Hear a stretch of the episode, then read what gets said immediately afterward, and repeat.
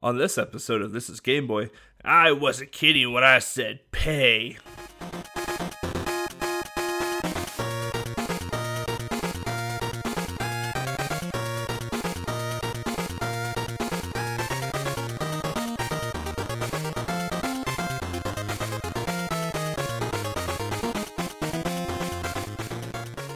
Well, welcome everyone to another This is Game Boy episode.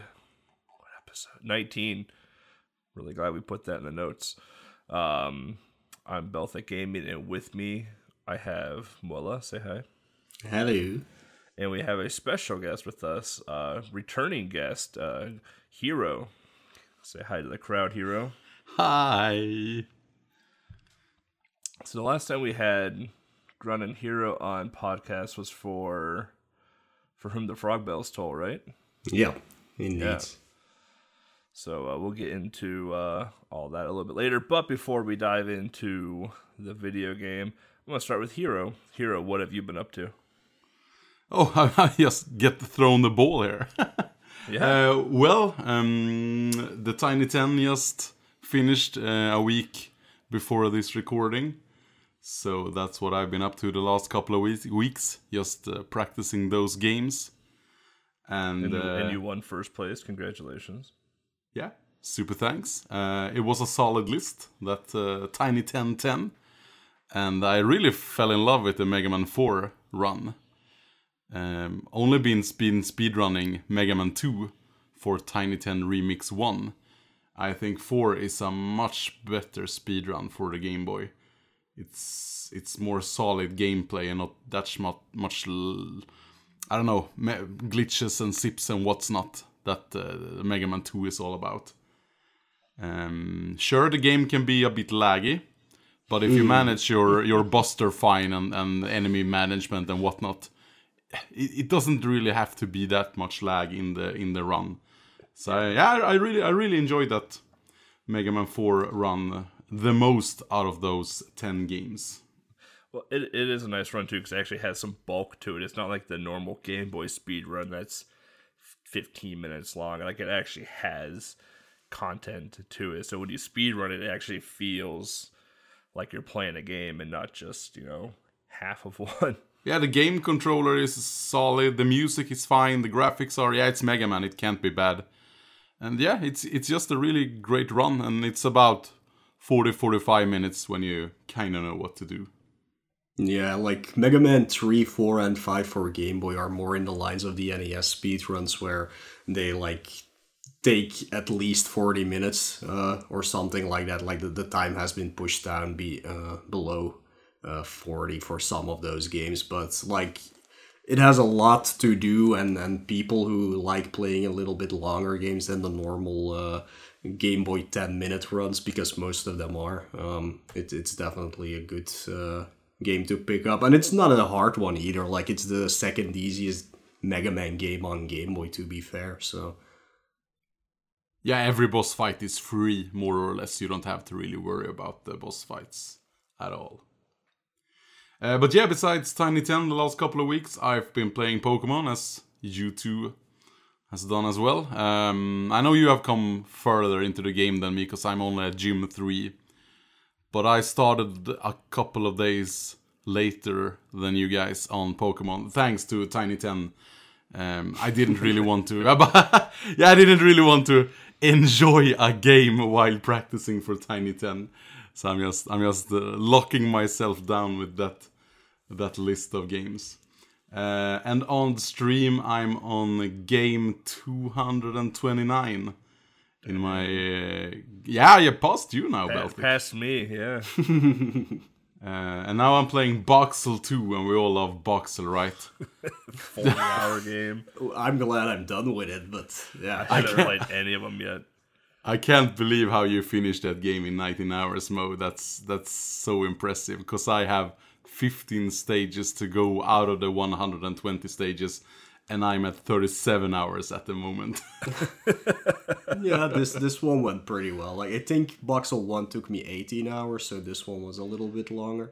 But I do have to redo Boxxle One sometime because I don't have the footage for that anymore. So And Hyper Lode uh, Runner. Yeah, yeah. that that game, I still think it doesn't exist. But yeah, that's that's probably gonna be one of the final games Hyper Lode Runner because I, I really don't want to play it. Yeah, as long as you're gonna play it someday, you don't have to like remove it from the list. Just just say it. Yeah, yeah, yeah, it's it's the last game. Yeah, whatever. and uh, as as for this morning, I actually streamed the the Alwa's Legacy backer demo, the Kickstarter from uh, the Alwa, or, or yeah, from, from Elden Pixels, the creators of Alwa's Awakening that came out two years ago. Uh, so yeah, the the backer demo is live. I don't know when this episode is going live. Um, in two weeks, so that's well, two weeks from this recording at least. That would be the seventh uh, of December. So by then, the Kickstarter will already have ended. Yeah, it's it's on the fifth of December, so it's eleven days from now, and they are about seventy five percent into the requested amount. So I really I really hope we see that game getting funded, because Alwa's Legacy is looking promising as hell. Yeah, it's I really enjoyed the demo or the the beta test, what whatever you want to call it. Like it, um, it felt like going back to uh, Alwa's uh, Awakening, uh, but with better graphics and with new additions and things like that. So it just yeah, it's it, it's really really well done. Just like the because I did the beta testing on the original as well, and and the version you got was pretty much already perfect. Um, there were a few things that needed uh, some changes, but yeah, they, they are really good at uh, before releasing a, a thing that people can test make sure that that pretty much everything works. Um, but yeah, we'll we'll see how it goes. There were a few things that I've seen. Uh, not only in my playthrough, but in other ple- people's playthroughs that are a little bit wonky. But uh, yeah, whatever. We'll we'll see how it goes. Yeah, Andy Andy did uh, soft lock the game as well with one of the knights pushing him into a, a pit and he couldn't get out at all. so yay, soft locking. yeah, love that soft locking. Swedes and their soft locking, man. I'm telling you. Yeah, but that that's more or less my couple of weeks what I've been up to. Sweet. What about you, Mo? So, um, I don't remember what I said last episode, so I'm gonna pull that up real quick. Oh yeah, yeah, I, I just came out of um, of Spooktober month, so I was not playing any Game Boy games back then. Um, but I started up uh, again with Portable Pleasure. First game I played was Disney's Mulan um, because it was in the Tiny Ten. I hadn't played it before.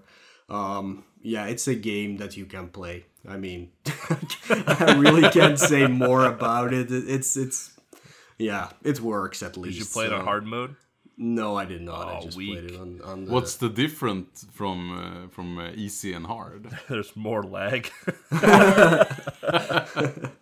yeah, but yeah, it it's nah, it yeah, I don't know. It's it's not a good game, whatever. Uh, but the speed run is at least uh, somewhat fun and definitely fun to see. So um, there's that at least. Um, after that, I went back to two games that got uh, chosen like months ago that I wasn't able to beat. So uh, I went back to Darkman and Navy Seals. Uh, surprisingly, both are from Ocean. Uh, I, I had no recollection of that, but they're both Ocean games. Um, they are incredibly hard, um, mostly because there's no continue. So once you lose all your lives, you have to restart the entire game. Um, Darkman, it's like a 30 minute game, I would say. So um, having to restart that one when you're near the end is not that much fun. Um, and it's also a little wonky at some po- some points. Um, so that yeah, it, it's not easy to beat that game. It took me like a lot of hours to get through it and to perfect the quote unquote route you had to do. Um, it- it's a beat 'em up for anybody who hasn't played it yet. Um, kind of in the vein of Double Dragon, so it also has some platforming elements, but um, I feel like platforming in Double Dragon, even though it's still not great, works. In this one, however, any jump you have to do over a pit can spell doom for you. So there there's a few jumps in the game that are absolutely ridiculous, um, and you will keep on losing your lives over and over again. So. Um, Just like and- the movie. yeah, the movie is great. The movie is great. Um, I like Darkman on Game Boy. I think it's a very cool beat 'em up. But yeah, that that platforming is uh is not so much fun. Uh, Navy Seals uh, plays more like an arcade game. Uh, one hit kills you.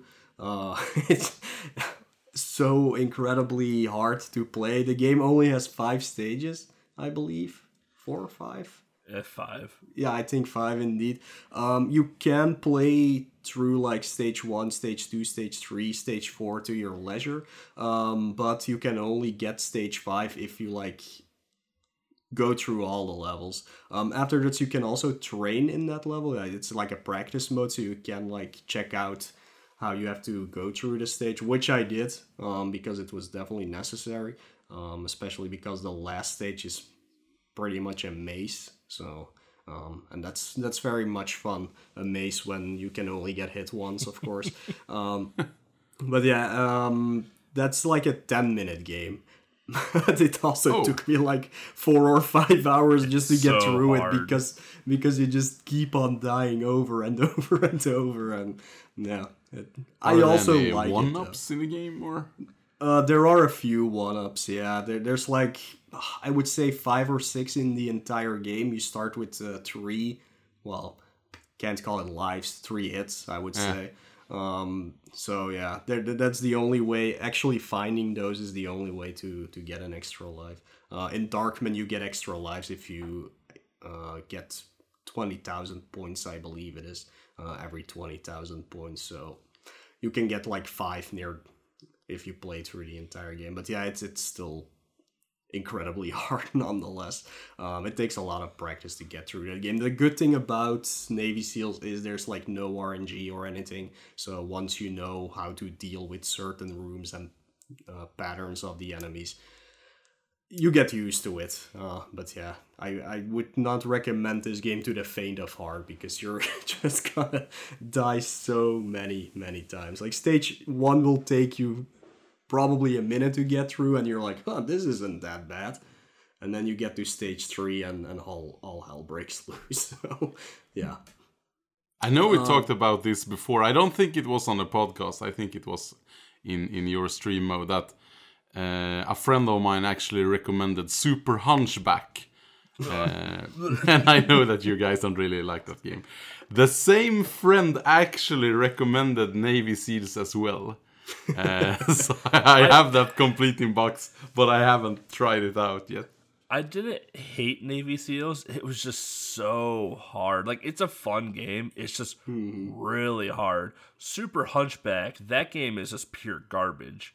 so I did not have a good time playing that game.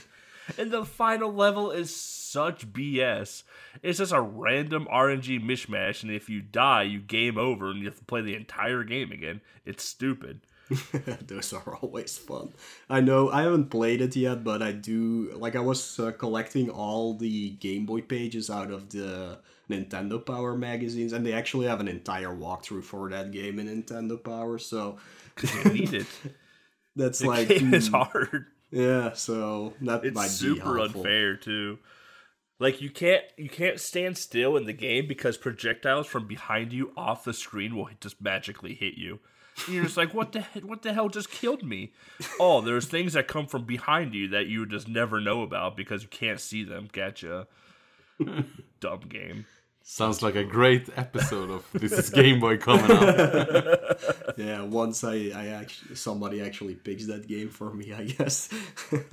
I'm not gonna do it myself, that's for sure. Um, but yeah, after that, um, I probably played one of the most boring game Boy games I've ever played in my life, uh, which is Road Rash. Everybody knows Road Rash from from the arcade and from uh, from the Sega systems Sega. those are okay games. Like I can't say anything bad about them. The Game Boy one is just pure agony. To be fair, um, it is extremely extremely boring. Um, what you have to do in that game is you have five tracks, and each of those five you have to um, either come in first, second, third, or fourth. So it's already pretty um, lenient um, on how you are supposed to finish the race. Um, you get money for whatever place you rank at, um, and then you can buy new bikes. Or if you get arrested, you have to pay a fine. Or if you crash too much, your bike gets wrecked and you have to uh, uh, pay for the repairs. But um, the entire thing about Road Rash is the actual fighting with the different uh, opponents, other racers. And in this game, it's like completely unnecessary. Like, there's completely no point to it all. It's not fun. Um, you can maybe, if you're lucky enough that another guy hits you with a bat while you are hitting him, you can pick up the bat from them and you can like two shot everybody. But again, there's no point to it. Um, the music is okay in like three of the five stages, but in the other two, you really just want to shut the music off, which is an option, by the way. You could do that. Um, there's also no sound effects for like the motorbikes, which is also good because you would go crazy if if that would would be going on the entire time. But yeah, there was nothing difficult about this game. It's literally just you press A and you're playing the game. That that's literally all you're doing. Sometimes you have to take a turn, okay, sure, but there's nothing hard about it. The only thing that gets hard is if the game is just throwing bullshit RNG at you that like a car is coming from one side of the road and the other side of the road while you are doing a turn and then you just cannot move away from them anymore so you crash um, i lost uh, a race four times in total out of the 25 races, so I had to redo it. But the rest of the time, I really was just sitting here holding A and trying not to fall asleep because it's it's a very hypnotizing thing to watch the track keep keep coming at you. Um, so yeah, I cannot recommend that game at all. It's it I don't even like racing games, okay, but no, this one was is just not worth your time at all. Just wait till you have to play Days of Thunder. Yeah, if you thought um, Road Rage was bad or Road Rash was bad. Yeah, I can't say the game is bad because like the controls work perfectly fine and, and the game itself works perfectly fine but you just don't do anything. You're just sitting there like, oh, do I have to press left or right now? Okay, this is fun. So yeah, that's that's yeah, the entire game. Because I I watched you play Road Rash because uh, I I'm very familiar with the Sega with the with the Sega Genesis version. I played the I played the Sega version a lot, and mind you, I, I don't like Sega all that much.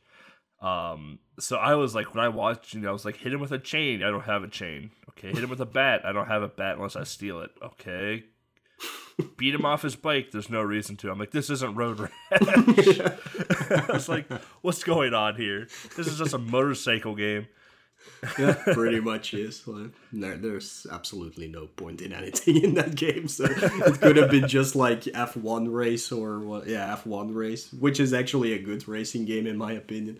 Uh, where it was just you on your bike and you're trying to win. Or, yeah, I don't know. It's because because that was the fun part about uh, about uh, about Road Rash was you you hit him off the bike and you just watch him skid across the road. You're like, yeah. And then you have the cop after you, and you're like, oh, God, I gotta, get away from the cop. And you hurry up and like hit someone enough where they slow down. The cop hits them and captures them, and like mm-hmm, it, like mm-hmm. on the mm-hmm. Genesis, it doesn't feel like a racing game. It's like a twisted metal game, but on, but on motorcycles. Yeah, there just happens to be a finish line. Yeah, but uh, on the Game Boy version, it very much just looked like you were playing Excitebike with with a with a baseball bat.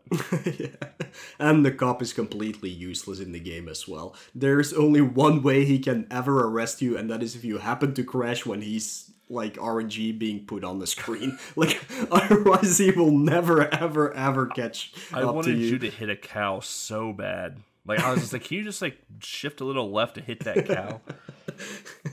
yeah, that's that's another thing about Road Rash. Like um, stage one through four, or track one through four, whatever you want to call it, they only have like the cars Um, like you have one on on your lane, one on the opposite lane, and then one that's coming like at a crossing. Um, but there's then the the fifth level, which is Grass Valley, and then there's sometimes a cow in the middle of the road. but uh, whatever. It's uh, yeah, just check it out if you want to. But if you've played through each stage once, you've pretty much played the entire game because it's the same track. It just gets longer until you finish it. So. Okay. And if you want to see the credits, you just press select at the at the title screen and then press select again, and there you have credits. Sounds like a good speedrun. yeah. All right. Uh, but yeah, moving on from Road Rash, uh, Bengara actually picked another Bible for me, uh, which is an RPG that only came out in Japan, but it did get translated. Um, I'm probably going to do a light episode on that, so I'm, I'm not going to dive into it too much, but it's basically part of the Shin Megami Tensei universe. So, um, and it, it's a strategy RPG, not something I like, but um, it's all right and it's super easy. So, It actually looks Um, fun too. So yeah, yeah, it's it. Yeah, it's okay. Like, it's just very slow. That's all I can say because it's a strategy RPG. Um, but yeah, besides that, besides Game Boy games, um, like Hero Set, we are all playing Pokemon right now. I'm playing the Sword version. Um, and I was just playing it before we started this recording. I'm at the final gym. Um, I don't know how much more things there are after that. Probably not a lot. Uh, but then it's post game time where we're trying to fill that dex. And then I get bored after I finished half the decks, probably, and never touch it again, like always. Uh, but yeah, Pokemon is a fun game. Like, it's also super easy. Like, ridiculously easy, actually. Uh, yeah. Um, but yeah, and then I had a very brilliant idea. Um, so there's one more game I'm playing, and I think I'm gonna be playing this for the next few months still. Um, but I was like, you know, I really love Metal Gear Solid.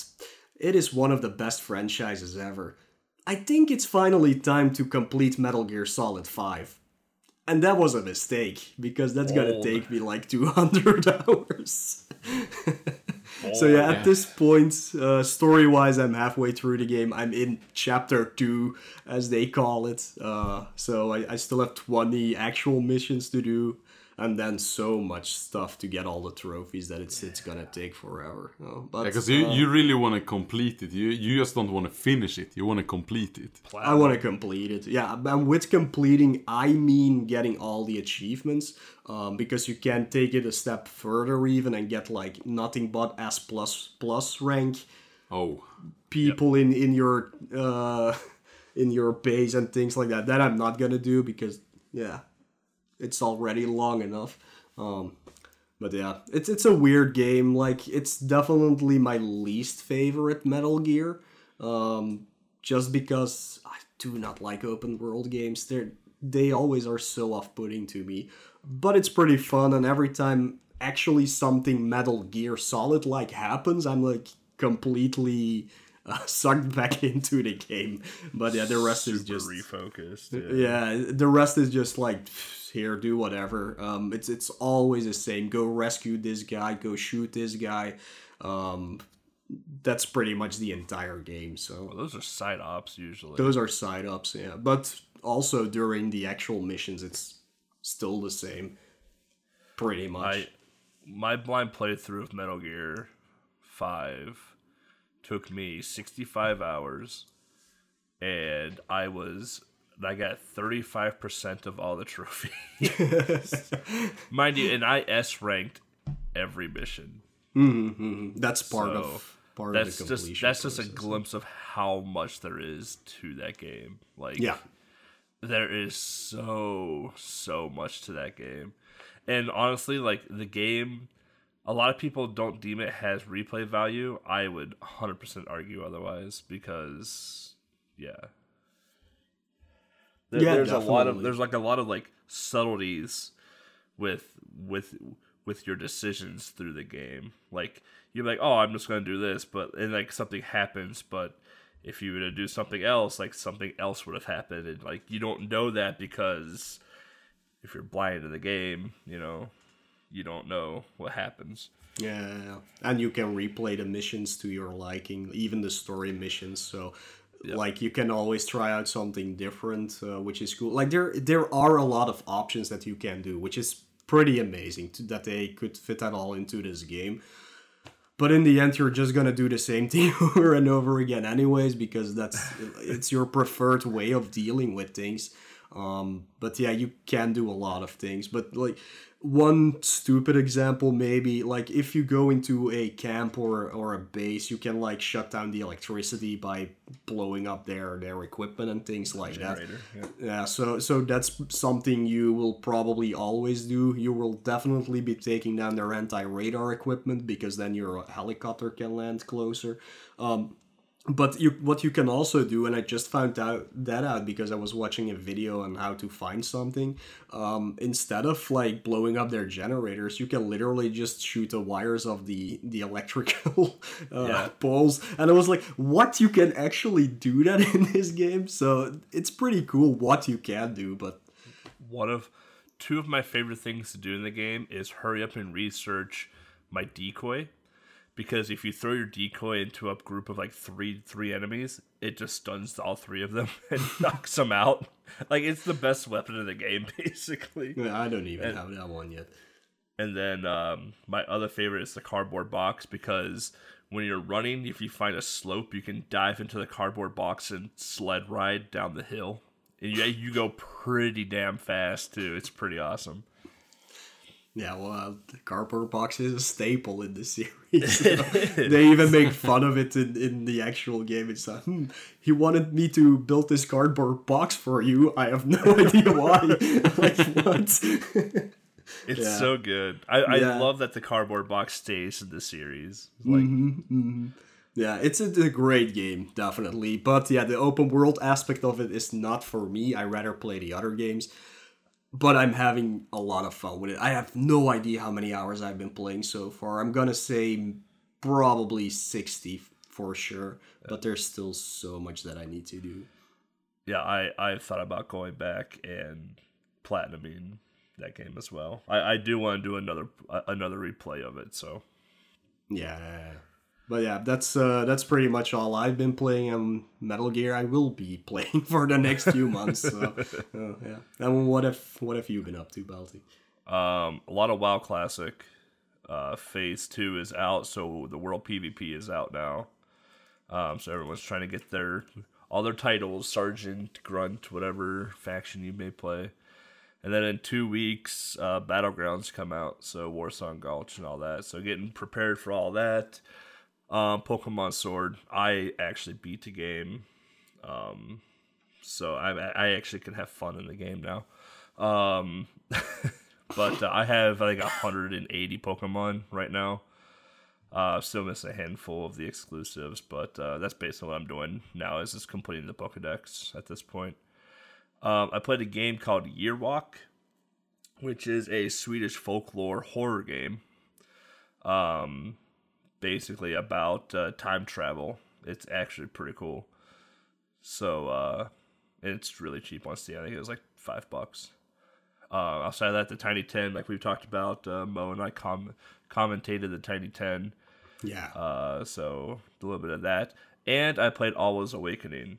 So I played the OG Alwa just because you all hyped it up so much, and I, really, and I wanted like I, I I watched like ND and you guys play it. I'm just like, yeah, it looks like another eight bit you know video game, just whatever. And I was like, ah, I'll grab it because I, I backed the Legacy and I got the uh, Steam key for Alwa's Awakening, and uh, I was like, all right, well, we'll try it out. And I was like, oh, this game is actually pretty damn fun. like I didn't expect. I expected just like another like eight bit NES, you know, clone essentially, but uh, it was actually a lot of fun. Outside of that, um, Death Stranding, I have that finally installed on the PS4, so I'll be playing. Uh, Postal Man walks across the United States for 80 hours probably. And then um, I actually pulled out uh, Gears of War 5 the other day too to get that installed onto the Xbox. So I'll be diving into that as well. probably this next coming month since you know holiday season is the perfect time to do all that. But uh, really, that's all I've really been up to. Just I've been really busy at work, so I haven't really had a ton of time to play other other video games, so to speak. Yeah, it's hard to to find the time. Yeah, I mean between real life job, freelancing, retro projects, and stream and everything else, it's it's, so, it's too much going on. Yeah, definitely. Yeah, both me and my girlfriend talked about that like a couple of months ago because I, I stream three three days each week and she streams three days each week, so we actually only got one day off together. Um, but what did we do before we streamed? What did we fill out those six evenings each week with? Was it just like casual gaming and and Netflix, or what? What what did we actually do? Because we we've been streaming for almost three years now on schedule. Bef- well, for me, before streaming, I just played WoW. Like I would go to work, come home, play WoW, or I'd play um, Diablo, or you know, I'd play I'd play a game basically. Pretty much what I do now, but now I actually have to like business mind think about it. at this point. Yeah, yeah. sa- Same for me. Well, not. I was not playing Warcraft, but I was just yeah, just playing video games. I guess either that or TV. And TV is something I, well, actual TV. I mean, I don't. I don't mean like watching a series or a movie like that. I still do for sure. But uh, yeah. Before that, I just watched TV. I guess so. See, I just watched Netflix. I just finished a show called uh, "End of the Effing World" since we have a PG uh, podcast.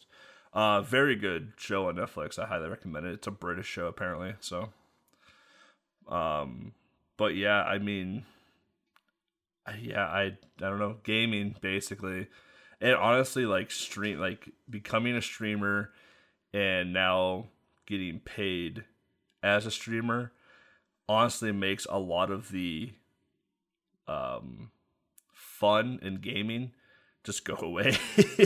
Like, it just feels like so much more like a chore now. Because before I'm like, I'm gonna hop on stream and play, or like I'm just gonna play this game off stream. Like no one will care. And then now it's like, well, I get paid to stream. Now I have to like play a game online, or like I have to do this, or I have to do that, or people expect this now, and it's like, Mm-hmm. like what became a very fun hobby is now becoming a chore. so, and and I stream five days a week, so Yeah, I only stream when I actually can. So if I can't, well, if I'm not home, well, whatever. Like I'm not gonna stay home to stream. yeah, no, I'm, I'm That- never that's something that. I'll never do. Yeah, no, that sounds dis- disgusting. Hmm. Um, but yeah, it, it is a wonder. Like I, I can I can even think like pre WoW days, like pre WoW, like I actually went outside, God forbid, and did stuff. you know, and then WoW came out, and then I played WoW, and I still hung out with friends, and then streaming came a thing, and then it's like, oh, I I can stream and make new friends online, and yeah, here we are in 2019. Yeah, it, it's weird how the whole progression happened. But uh, yeah, it's it's nuts. But anyway, game episode. We're gonna be talking about Link's Awakening. Oh, Is it called the Switch remake or is it 2019? Like, what do they? I did. I just think it's called Link's Awakening. Like there's there's nothing else about it. Oh, it's gonna be so confusing. Yeah, so we're gonna talk about uh, Legend of Zelda: Link's Awakening for the Switch explicitly. So the remake, the 2019 remake. Uh, so stay tuned for that.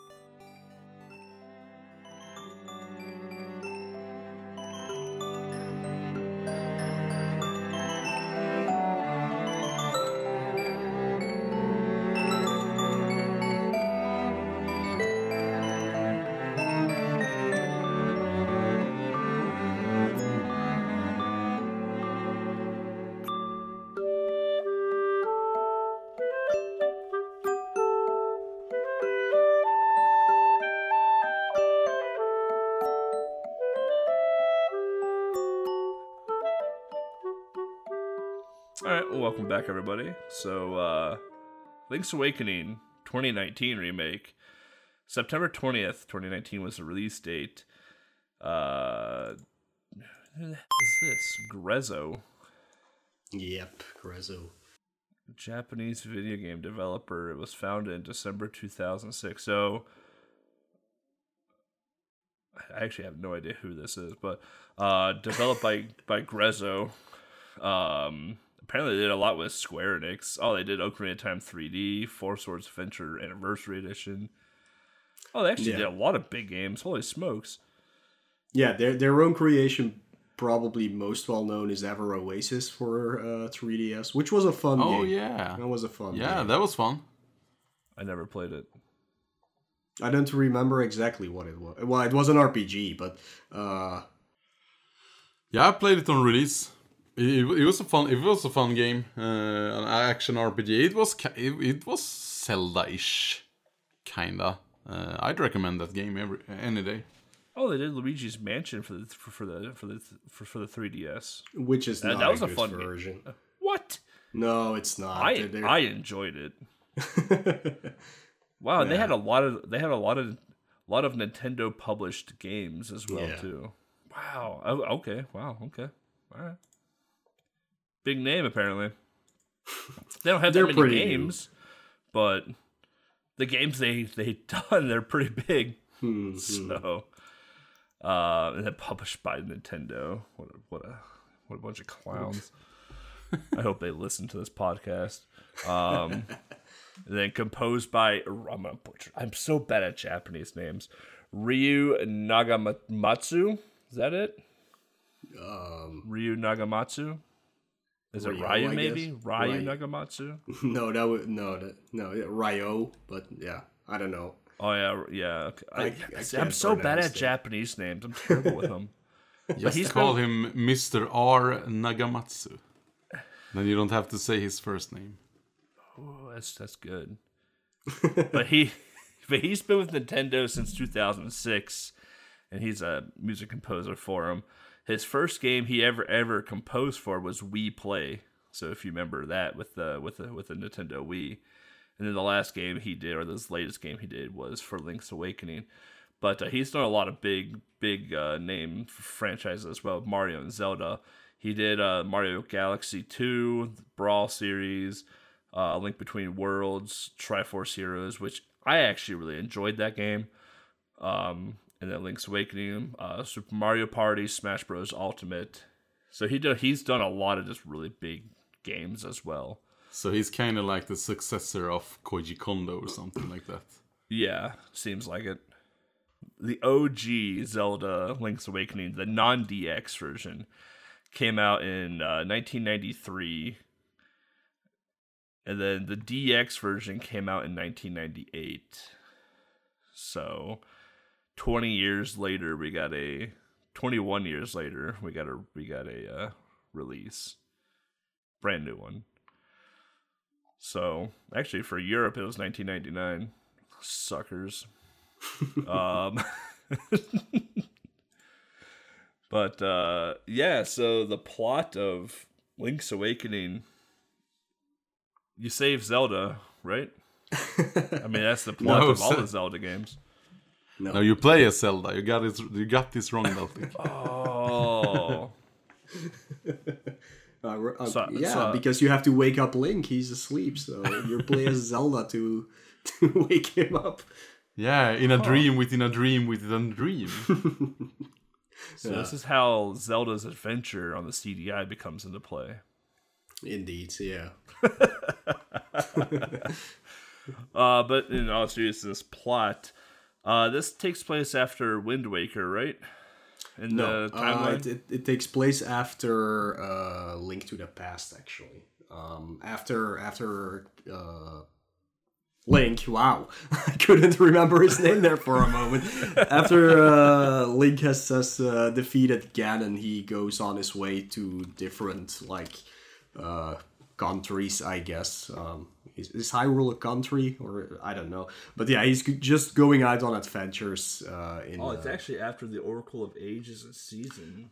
they retconned that in the latest version of the Hyrule Historia, um, because b- in my version it's still before uh, the ages or and seasons games. But yeah, now it's it's set after. Uh, but yeah, he's let's go with that one. He's coming home from uh, what was it called uh, in, in those two games? Whatever. Uh, but he's coming back home to Hyrule from uh, those places where Oracle of Ages and Seasons took place. And um, yeah, on his way there, he gets into a storm and uh, his raft gets wrecked. I'm still not sure why he's using just a raft to travel through places. I mean, I'm pretty sure there were boats back then. But um, yeah, so he, he strands on an island and um, he has to find a way to escape from that island. Basically, that's that's the. But you entire see, plot. you see a f- boat in the intro. in the new Isn't one, it? yeah. Yeah, it's, on the it's raft, a full you get- scale boat. Yeah, it's a boat that gets exploded by a lightning bolt. Oh, okay. Yeah, because in yeah in the original Game Boy game, he was just on his raft. So Yeah, so the hero is defeated. Oh, the bad timeline. Oh, you hate Yeah, yeah, see that is- happen. yeah. The decline of Hyrule and the last hero. So yeah, this is the imprisoning war. hmm Yeah, it's the sa- going- it's literally the same Link. So he this Link has had the most actual games uh, around him. Oh. Poor guy.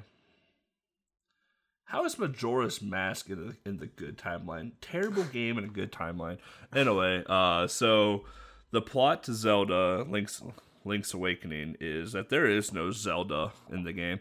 On, hot take: This is my least favorite Zelda game in, in the entire series. This hot take right away, but um, yeah, Link is coming home from wherever he Hollow was Drum and another place.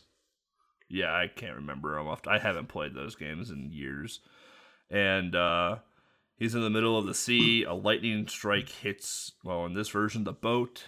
Um, basically knocks out Link, and he goes into a dream world, basically where he has to collect. Uh, is it eight instruments? Yes. Yeah. eight eight different instruments across this island to wake up a windfish and the windfish is what is going to wake up Link and then when Link wakes up he is floating on a raft or a piece of piece of wood or whatever it is in the 2019 version. I've already forgot the ending to be completely honest. Uh, in the DX and the OG version, he's just hanging onto a piece of wood. So the- honestly, the older Game Boy games are more memorable to me than this than the Switch version. So, um, that's basically the plot. You have a there's a woman named Marin, um, who finds Link quote unquote washed up on shore, and takes him back to the house to tend to his injuries. Uh, wakes up and then you talk to Marin's dad to get your shield. You run back down to the beach to get your sword, and this dumb owl talks to you uh, more times than it should. And then uh, basically from there, the game kind of just tells you where to go at that point. Uh, It's impossible to get stuck in this game because the owl tells you all the time. There's like small cutscenes after every palace, and you can always go to the phone booth and call Uricha or whatever his name is. Oh yeah, I always forget about the phone booth. Yeah, yeah, yeah. Those were things that were in the the original game as well, though. Like, uh, Yep. it, it there are some things that are a little bit obscure in this game, which really got me struck as a child, at least. Like in the original version, that game took me two years to beat. By the way, um, mainly because one, my English wasn't that great yet by then, and they were also referencing enemy names and I had no idea what the names of those enemies were. So I, um, like, I'm, I'm gonna give the one example. I got stuck forever um, in Bottle Grotto because I couldn't find the master key, and the beak says like you have to um, do style, what, Pols Voice, then style Stalfos, and then um, the bat. the the bats, yeah, the key, uh, the Keese, I guess. Um, but I had no. This was my first Zelda game when at the original, and I had no idea that those things were called that. So I was stuck there forever, basically. So I didn't know that this was your first Zelda game. That's This interesting because I my first Zelda game. Yeah. because I I the the first Zelda game I played was the the OG Zelda, the first one. So I knew what a Keese was and I knew what a Pols Voice was, Mm-hmm. but I didn't know what that other skeleton thing was. Yeah. And uh, and the only reason I knew what a Pols Voice was is because I read it in in Nintendo Power that in the Famicom version you had to scream into your controller to kill one because of his big ears. And that's the only reason I remembered what a Pols Voice was. Um, I couldn't remember what a Keese was because I didn't play Link's Awakening until the DX version came out, and by by the time I played the DX version, I was already playing Ocarina of Time. And when I was playing Ocarina of Time, like I already knew what a Keese was because I had to kill those dumb things in every single dungeon I went into in that game because they were everywhere. So I I, I kind of started understanding what the enemies' names were. so I had a little bit of an easier time navigating through. But there were a few times, more so with the with the seashells, that I had the hard time with because I wanted the big master sword in the game, Yeah. and the only way to do that is to collect X amount of seashells and throw them into the into the seashell tank. But there were a lot of times like I had no idea where any of the seashells were at all. Yeah, I can definitely definitely get it. Yeah, there were two, and again, I was a kid back then. Like I was what, uh, ninety three, so I was six when this game came out.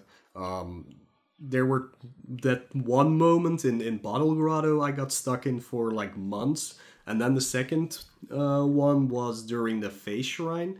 Um, the game never really teaches you, and, and neither did the original. But I also had not played the original, the original Zelda, not not the original Link's Awakening. Yeah, yeah. Um, the game never really teaches you that you can like blow up walls that are not cracked.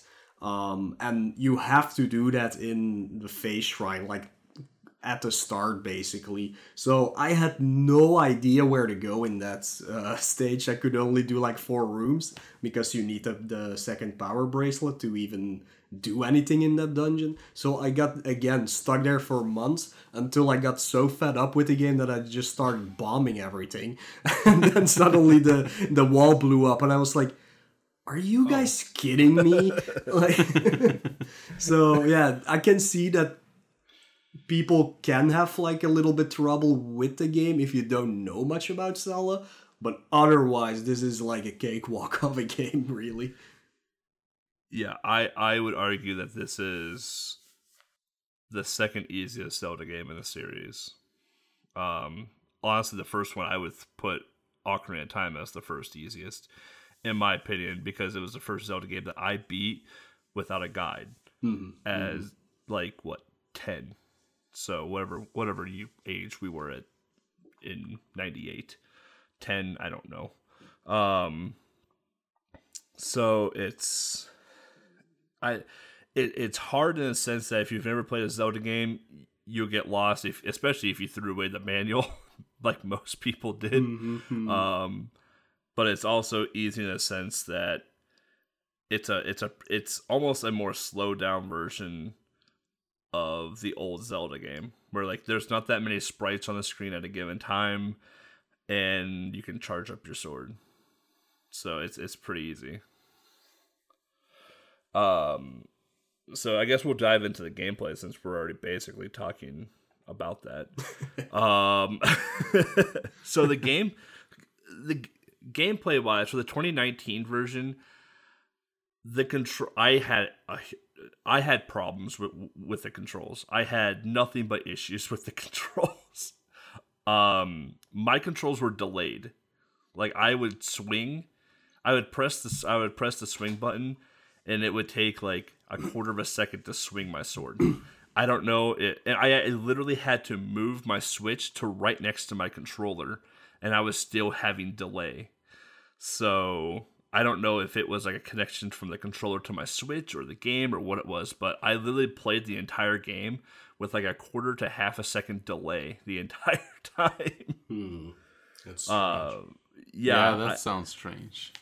So I I had right off the get go a, a pretty poor introduction into the into the remake, but um, the controls are still fairly basic. They did dedicate buttons to the shield and the Pegasus boots, was it?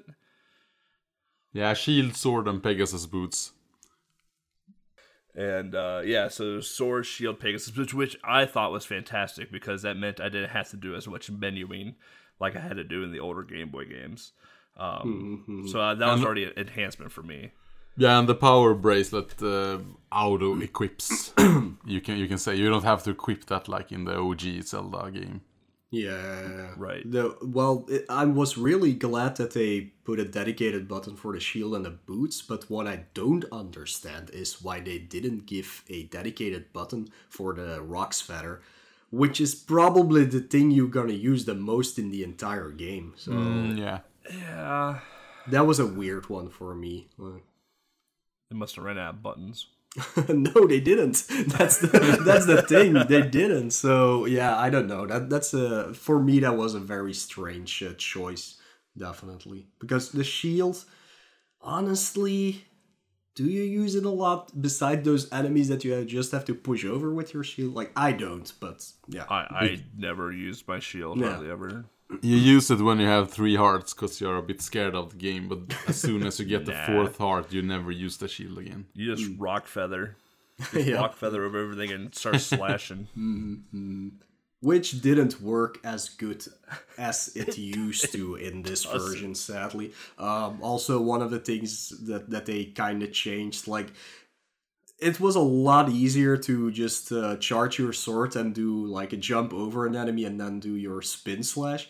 In this one it just won't work that way. Like it, it's so hard to do in this version. You just get hit as well if you jump over them and your sword just does doesn't do anything. It- at least that was what happened to me a lot that, that happened to me. I, I did that at the start of the game. But like as soon as I got my Roc feather, I was already ju- trying to jump over enemies and, and cut them because that's how I played the old old Mm-hmm. Zelda game too. It, it felt like there was it felt like there was two different planes, yeah but at the same time it felt like it was still the one plane, but your sword was on a different plane. Like it Yes, felt really yeah. Mm-hmm. awkward. Uh, like you would jump over an enemy, still get hit, but when you swung, you wouldn't hit the enemy yep until you landed. And then you could hit the enemy, and I'm like, well, that doesn't make any sense to me at all. so, um, gameplay. Oh yeah, gameplay. So controls, like they had dedicated buttons at least, so that was nice.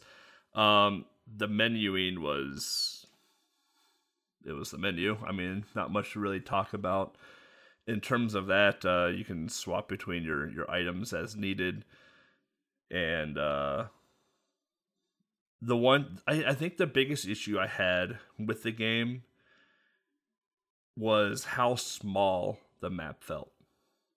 Because when we played the game boy version whenever you would get past you know to the screen transition it would take you know a second to to, to move over to the next screen. And that whole like section just felt so big you know and then you'd walk to an edge again and get another screen screen transition and then another area that just felt huge. But in the Switch version, there was no screen transition. So like the walk from Marin's house to the dog house just felt like three steps. But in the Game Boy version, it actually felt like you were like out in the country walking into t- into town, basically. um, I think that was my. I think that might have been one of my biggest like issues. Is that just like the world felt really small on the Switch. Hmm I think they did the same with Link Between Worlds, where there were no screen transitions anymore. Or am I thinking uh, wrong about that? Like, Been a while since I played that. like I, I really don't remember. But that there, the world did not feel smaller. Um, mostly because well, it's it was again two worlds basically that you had to traverse to. Um, but yeah, it, it it did feel like the game is lengthwise. It's literally the same. It's like an eight-hour game. Um, Yeah. casually. So it isn't smaller, but yeah, it, it just you're It- it immediately where you need to be. Yeah, it feels a lot different. It, yeah. it doesn't feel like that grand Zelda adventure that you go on. Like think about like when you played A Link to the Past, right? Once you got once you got your sword and left Hyrule and saved the princess and went out into Hyrule, like it felt like an adventure. Like it just felt like you were just going to all these different places. Like they were so far away from each other. Like it felt like an adventure. Or even thinking like um um what's the Skyrim version? Oh, um Breath of the Wild. Like brand new Zelda game, right? Zelda Skyrim version. Um, so you have Breath of the Wild, which is the brand new Zelda, and they knew that the biggest part of Zelda was the adventure. Like I want to be immersed into Hyrule. Like I want to feel like I'm making a difference. And that game was gigantic, a gorgeous game, and it was gigantic. We go hmm. into Link's Awakening, and it's like, okay, I'm on this little island, and I play, and I'm like, wow, it feels like a little island. like, what am I doing? Hmm, and, and one thing that made the island even smaller was all the the new warp points, and uh, it was Yeah. easier to access them as well with uh, Manbo Song. Is it right? Uh, that just, Yeah. just teleports you. Yeah. Because in the OG Zelda and the deluxe version, when you played Manbo's song, you got to his pond, and you have to you had to take it from there. But now you could just blow the ocarina, and and you can skedoodle to the other part of the map without uh, even bothering walking there. Yeah, there were only like three actual teleports, I believe, in the original version. Like one put you at uh, dungeon four, like right in front of the keyhole. Uh, one Yep. was in the prairie, like the first time you you leave the um, leave the Mape village or Mabe village or whatever it's called. Uh, once you have the power bracelet, you can finally go into the rest of the the world. Like there was one, and there was one in Animal Village, and that was pretty much it. You had to like sk- skip between these three, and now you can just like you have to find them. They're not hard to find. Some are like buried under under like a, a bush or or you have to dig up. But yeah, there's a lot of places you can transport to, which is not really necessary in this game. Uh, it makes more sense like in Link to the Past, like that. You also had like seven places you could go, but they were a lot further apart from each other uh, if, if you compare them. So yeah, it's it's nice to have things like that, like to to make it easier for newcomers. But yeah, it's already such a small place or area where you're at. So is it necessary? I don't think so. Right. Yeah. Um, one thing I can appreciate though in the game is that they kept bomb arrows. Mm-hmm, and you're probably like, "There's no such thing as bomb arrows." And listen, listeners, all right, there are such thing as bomb arrows in Link's Awakening. So basically, you equip a bomb and you equip your bow, and you press A and B at the same time. Yeah. And you you shoot a bo- you shoot an arrow with a bomb at the end of it. Um, it's it's a little trick, and we, we use that a ton for speedrunning. Um, I'm really glad that they kept that. That was the first thing I tried in, in, in the new Awakening. I'm like, they too. better kept bomb arrows. All they did, perfect.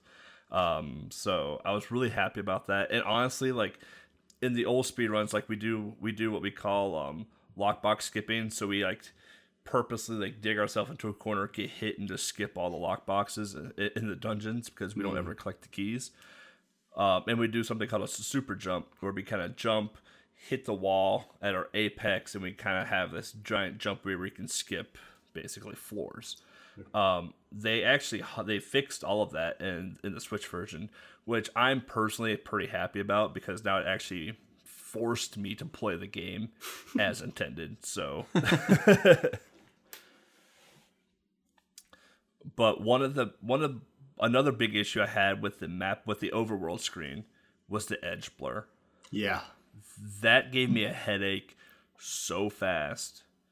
Uh, basically, around the screen, they kind of they I don't they were trying to mimic a fog of war. I think is what they were trying to do, where they don't they wanted to keep that element of surprise, like as you walked up or down or wherever you were going. I think they wanted to keep the element of surprise. Oh, oh there's a Moblin, or oh, there's a Octorok, you know, coming at you. But honestly, the edge blur just gave me a really bad headache. Like It I felt like we were watching down a bottle or something. yeah, It just it, just didn't make sense. Yeah, or, or they did it like to mimic uh, kind of that you are in a dream. Ba- yeah, spoilers, we already said it. Everybody has played this game, whatever. Um, but yeah, maybe it was something like that. Like you, it's not real. It's all a dream, um, which is cool, I guess. But it, was not nice to see that on my screen the entire time. Like, I, I, I looked into the options to see if there was a way to turn it off, and there wasn't. And I was No, just like, there is "Ah." and like, and like when I, when I play this, like I played it the day after it came out, so I can actually dedicate a full day to playing the game. And after like an hour and a half or two hours, like I started getting a headache from the edge blur, where like I had to take a break from the game. Um, like I, I just I don't there was this something it, it, it, the same thing happens with motion blur with me as well too. That's why I can't play like the Witcher games hmm. with motion blur on. Is that if I play a game with motion blur, I kind of just get sick. It, it, I started getting that exact feeling with the edge blur because as you move, that blur also like changes the colors as, as you're moving as well too. So it kind of gave that element of motion blur as well. Mm-hmm, mm-hmm. I didn't have that um, problem, and I get motion sick real easy. Like a few days ago, I after Alwa's Awake uh, Legacy, I um, I just booted up uh, Blood Fresh Supply, which is a game from what '98 or something.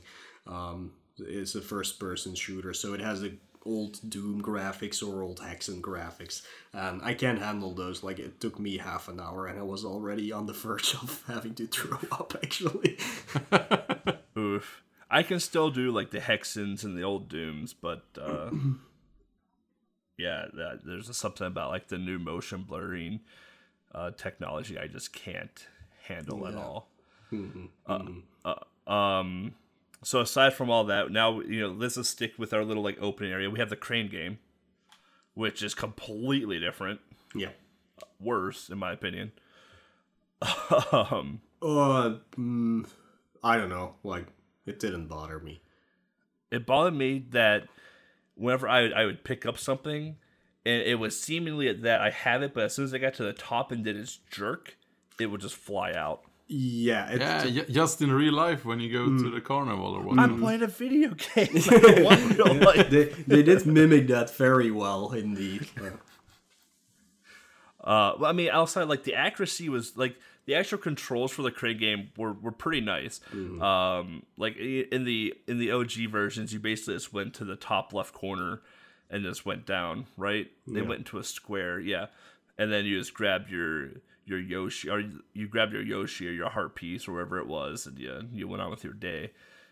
Uh, and this one, they have it all lined up on like a table, and then on the back they have like these moving platforms and you you you know press press the buttons to you know go on the x-axis and the y-axis and then it goes down to, to grab your piece. Depending on what the piece is like if it's like a, a ball or something or like the yoshi doll it, it wasn't too bad to grab. The seashell on the other hand though oh what a pain that thing was to grab because the seashell is small enough to fit in between the claws yes. so that when it picks it up and jerks, it just falls between the claws, and you're just like you, you get infuriated by it. Yeah, I didn't have that much issues with it to be honest. Um, the only thing that was a little hard for me to grab, and that's tying in into an addition to this uh, to this version. Um, you can collect figurines of uh, Mario characters throughout the game. They do absolutely nothing, by the way. You can just place them on a pedestal in, in some of the houses in uh, Mabe or Mape Village. Um, and the final one only unlocks after you have beaten the game, um, just so you know. But um, there was one which is a piranha plant, which is a huge one, and, and that one took me forever because I grabbed it and then it fell in between those two moving platforms. And then it just goes from the left to the right, and I had to reset it a couple of times. Uh, but that one was hard for me to grab, but all the rest was pretty easy in my opinion. I didn't, I didn't even know things could fall in between the platforms. yeah, that's not fun. It's definitely they, they the platforms are play the moving platforms are placed in such a way that there is no area between them. So there's no safe zone, so it just keeps going from the left to the right every time the platform hits it. Uh, yeah, that that you're pretty much screwed of ever grabbing something. That's so good. I did not know that. and then you had the shop, which was very much the same as the OG ones. Yeah. I personally found it harder to steal things from the shop. Like when I first got into the shop, uh, it took it took me a long time to, to figure out how to steal the bow.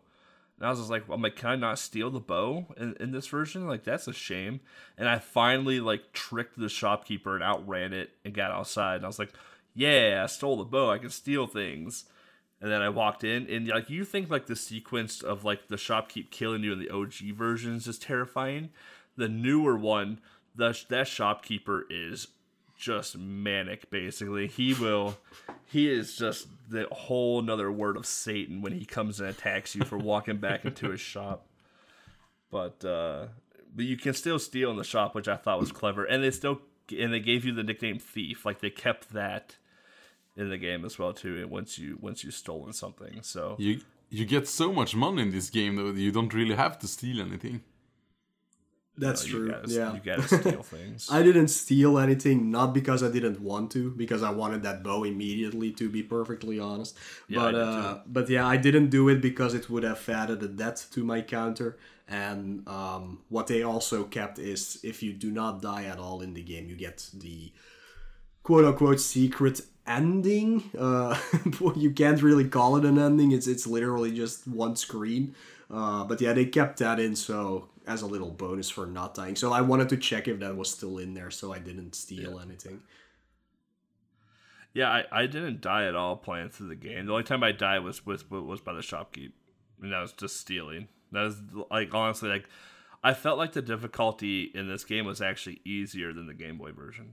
Yep, absolutely. Um, mostly because uh, another addition to this version is they put a lot more heart pieces in it. Like it, Yeah. it's it's actually a little ridiculous how many heart pieces there are. But yeah, you you really unless you have like never played a Zelda game before, dying in this game is is probably not gonna happen at all. So um, and not only that, but um, if you still are having troubles uh, getting hit too much, they kept the, the um, color dungeon in from the DX version, so you can always use that to uh, pick up the blue uh, tunic, which halves the damage. So it gets even easier. It's all about And the uh, this game got uh, bottles as well that Yeah. didn't Right. OG Zelda. have. So we can we can is it three bottles in this game or is it, is it four? I It's don't remember. four. Uh, yeah, it's four bottles, so you can store fairies. Uh, and the uh, potion is also still an item which heals you completely. And um, yeah, that costs like thirty rupees, which which is nothing in this game. Uh, cheap. so yeah, th- there's no way you can die in this. And they added apples. and apples as well. Yeah, so also new to this game, uh, apples. Uh, if you run into a tree, uh, they fall out and they also heal you. So yeah, Yeah. Yeah, there's With a lot of super ways to cute uh, eating animation. It was pretty adorable. Mm-hmm, Like like the the game in itself is is quite cute. Like the developers of the game did a very nice job capturing the cuteness of the Zelda game.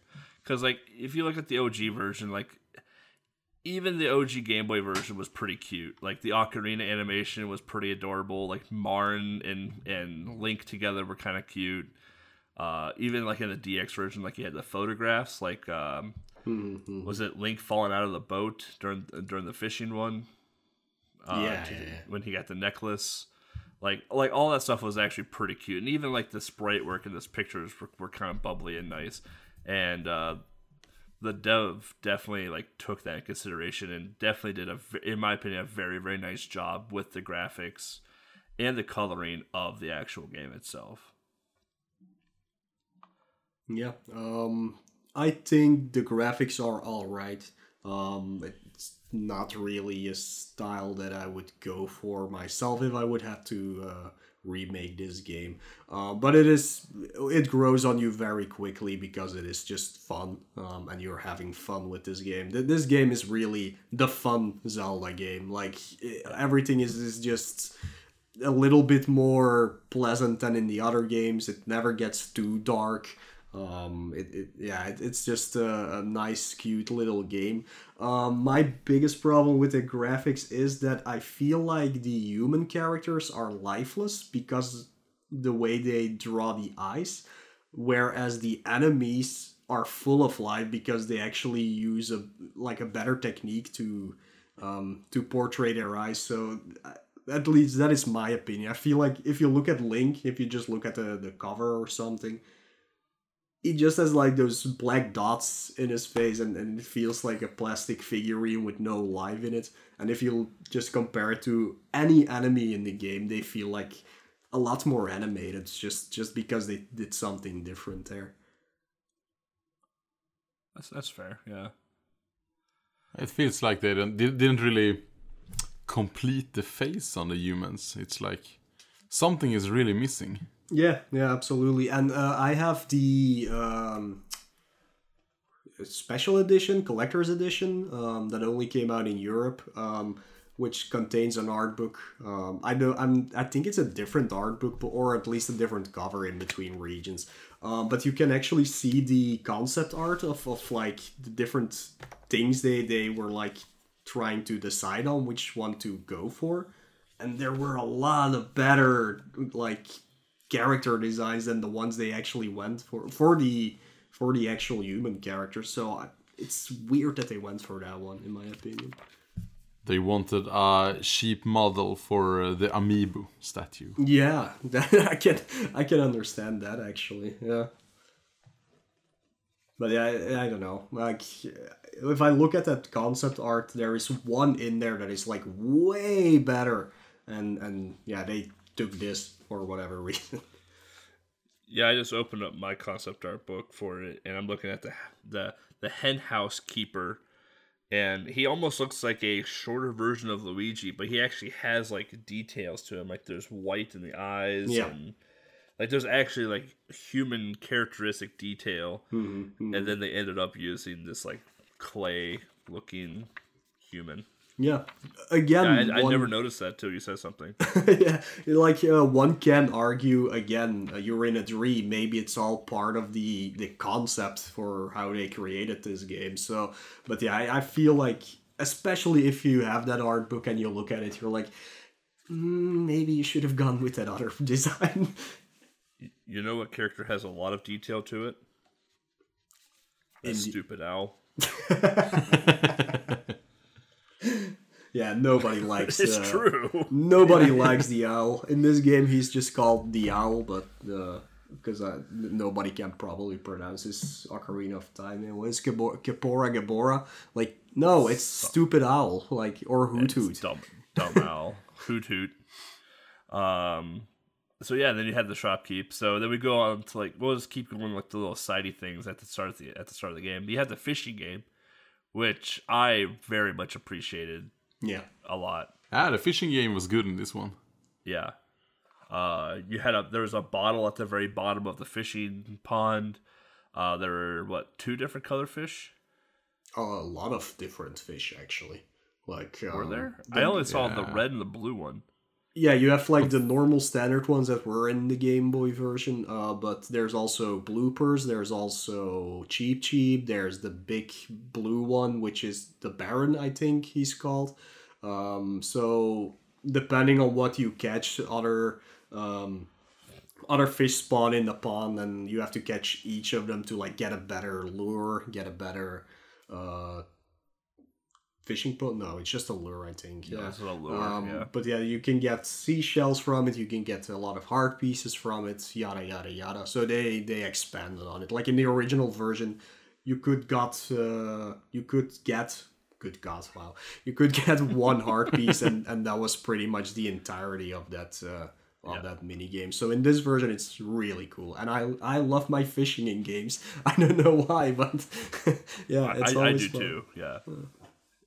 And you, and you can get the bottle. The, the fun part about the bottle too is that like if you don't fish the bottom fish in that in the pond, when you go for the bottle and start to reel it in, once it gets to the same plane as as the bottom fish, that bottom fish will actually like attack the bottle and knock it off of your hook. So you have to play the game again to get the bottle. Um, I found that to be kind of kind of fun. I, I had a really good time w- w- with with the whole fishing thing. I I, I played it a lot. Probably Yeah, more it, it's a have. better game than Fish Dude on the Game Boy, that's for sure. Oh, good Well. old fish, dude. good old fish, dude. Um, I guess making our way south of the map, uh, you can't doghouse clip anymore, which is really unfortunate. uh, so we can't go out of bounds, at least not that way. Um, you go back down. You you uh, you can grab your sword. Something to note though, and I don't know if you two noticed it, but they decrease the amount of enemies on the screen compared to the Game Boy version. I did not actually. No, didn't think of that. Yeah. So when you when you first walk down and enter like high, uh, not even Hyrule, the fieldy area past the kids throwing the ball, and if you go uh, right, if you go east, uh, there's supposed to be two two oct- Octoroks there.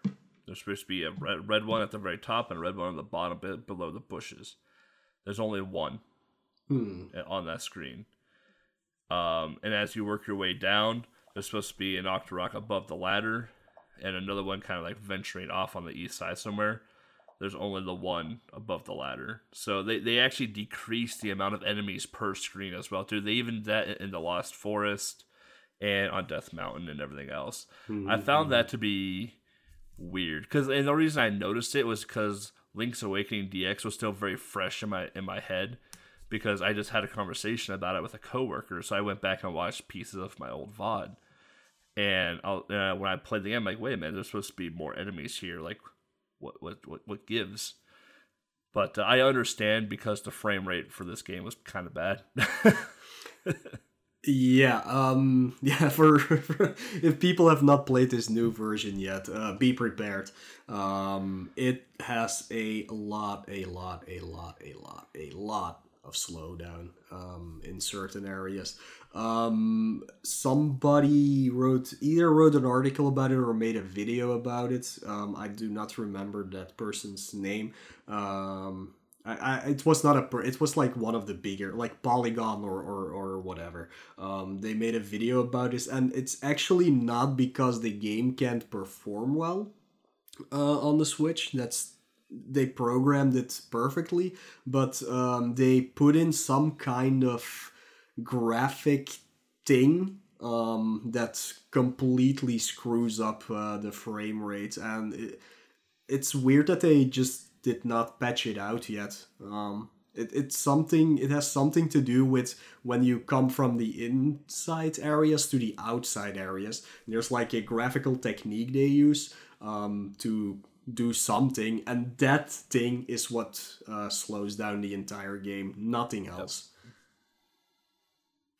But I read something about putting the console in sleep mode uh, makes the lag even worse. We saw the same thing in The Messenger. Yes. So if you if you like never turn off the console, the game just keeps getting laggier and laggier. it, it's like that with a lo- with with a lot of things on the Switch. Um, like sleep mode is good and all on the Switch, but when you put the game, when you put the Switch into sleep mode, I I, I recently read, read an article about this because I was having issues w- with my Wi-Fi on the Switch. Um, yeah. Surprise, surprise. God. Um, and when you put this, when you put the switch into sleep, something doesn't like react. Sometimes something doesn't reactivate in the switch. Therefore, it like it renders a lot of pieces just like unusable, or like it's like a slow boot up basically. And like the only way to fix it is to like save your game and reboot your switch. And I'm like, well, this is ridiculous. Like I don't I don't know. Like it, it- there's a lot of games that suffer from like the Switch sleep lag issue. Mm-hmm. Definitely, yeah. It's it's yeah. It's hardware related for sure. That in that case, but yeah, that actual slowdown you will always get in Link's Awakening. Yeah, they, they just used uh used something that doesn't work. like that's that's pretty much it. There there's also differences between the digital and the physical versions of of the game as well too. Like the digital version actually loads on on, on the loading screens a little bit faster than the physical edition.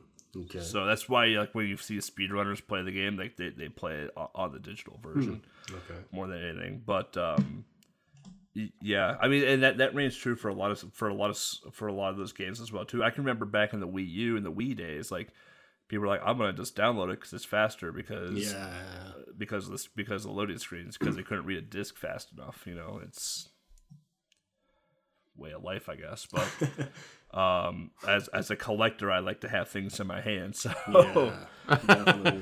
Yeah, I think like even even for digital games, uh, the Wii was the best way to go because I remember people always playing Mega Man Nine and Ten on the Wii because that's the fastest one for some reason. Even though they're all digital, of course, but yeah, at, on PlayStation or on Xbox, it was just slower for some reason.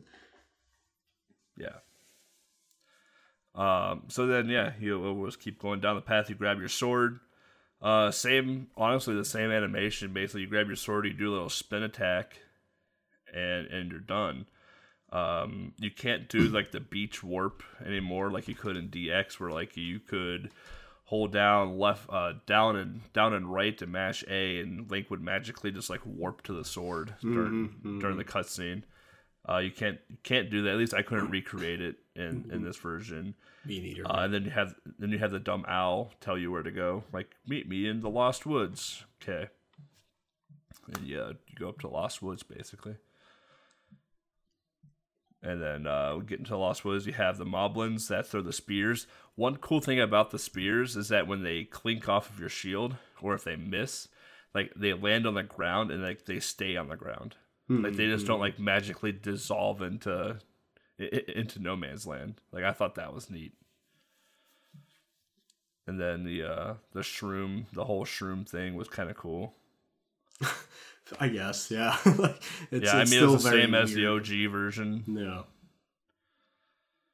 Just trying to think of like anything different. Like the, the witch's hut, like graphically looked really nice in my opinion. Like there was actually detail. It's cool to see. But I mean, otherwise, like the Lost Forest or the lot or the Mysterious Woods or whatever it was called, Yeah. it's it's hundred percent the Lost Woods. Um, still, it was very much the same as the OG Link's Awakening. Pretty much, yeah.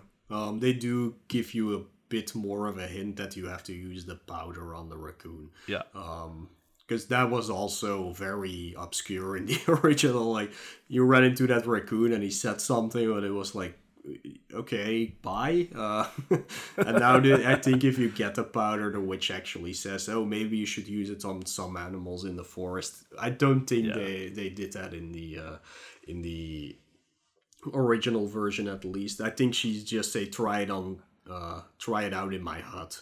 Uh yeah. So- she says try try it out. She said yeah. She says try it out in here, and you basically just use it to like light the two candles, basically. And she's like, come back again if you need more. yeah, yeah. And, and that that was it in the old ones. Like it didn't. She didn't tell you like go out in the woods and use it on on the animals. And the only animal there is is the raccoon. So Yeah, well, technically there are two animals. If you can call the, the little eel guy an animal, I, don't, I still don't know what that is.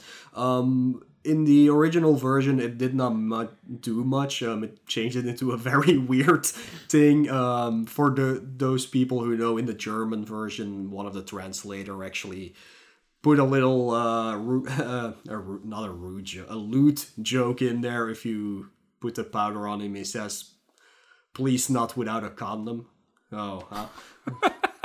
that that's basically what he says in that- that that's version. so. Uh, but yeah, in this version, they actually give some quote unquote useful hints if you haven't played the game before. So I thought that was nice that they actually did something useful with that for once.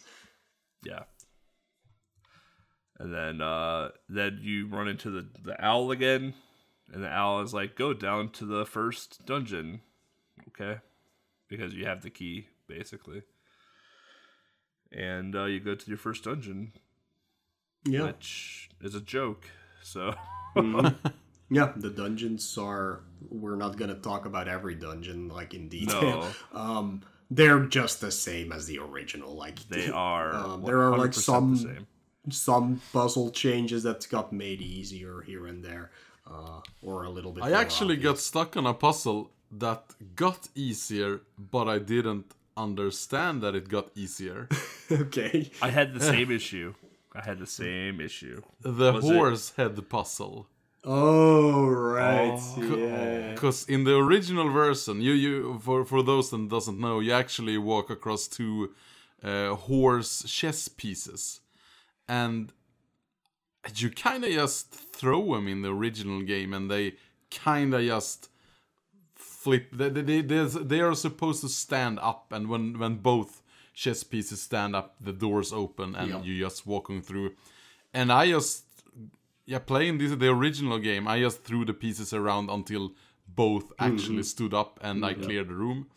Uh, and I got to the very same room in the in the remake, and I, I threw the pieces there for like 15 minutes. and I'm like, what what am I doing wrong? This, there, there's gotta be a trick to this.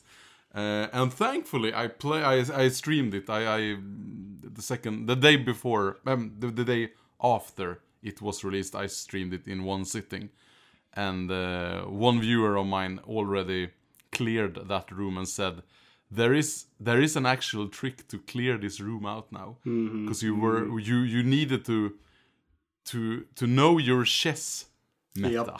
Yes. you, you, you, you gotta know what a chess piece does and with the horse going to oh, well is it three three forward and one left or three forward and one Yeah, in an L shape at least. Yeah. yeah and then, then you were supposed to like throw them to specific spaces on the floor and that wasn't too clear actually i'd say Yeah, in the OG version, if you just threw the horse heads against the uh, wall, they would typically land upright.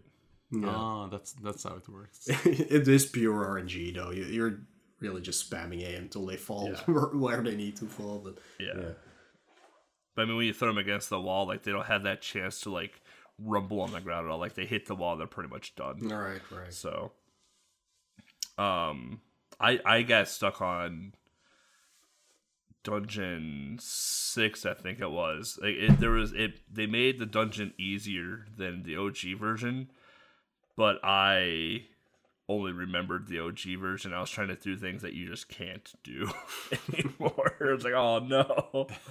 Um, but uh, yeah, once you defeat dungeon one, the owl comes back out and talks to you. I forgot what it. I forgot what the, it tells you this time. It does it tell you to go to the swamp, Oh, or you have to save Bow Wow first, right?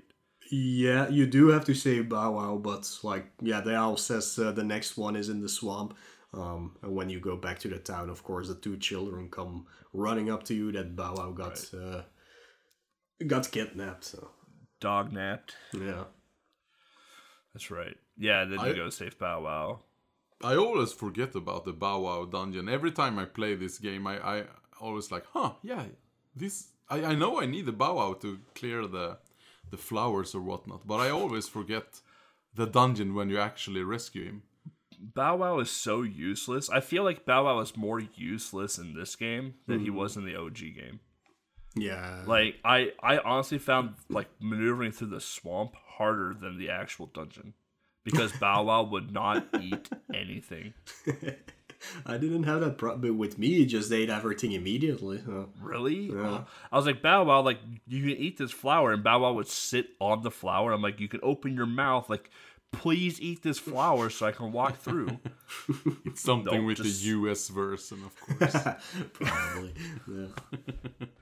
Eating joke in there somewhere. Uh, but uh, yeah, I I I I always struggle with, with Bow Wow. Like even in the speed run too, like we, we, we use Bow Wow quite a bit in the speed run, and I had I just, I always have issues with Bow Wow. Always have issues with that dumb dog. Um, it's not even a dog. Let's just be fair. It's Chain Chomp. It's a change. up, yeah.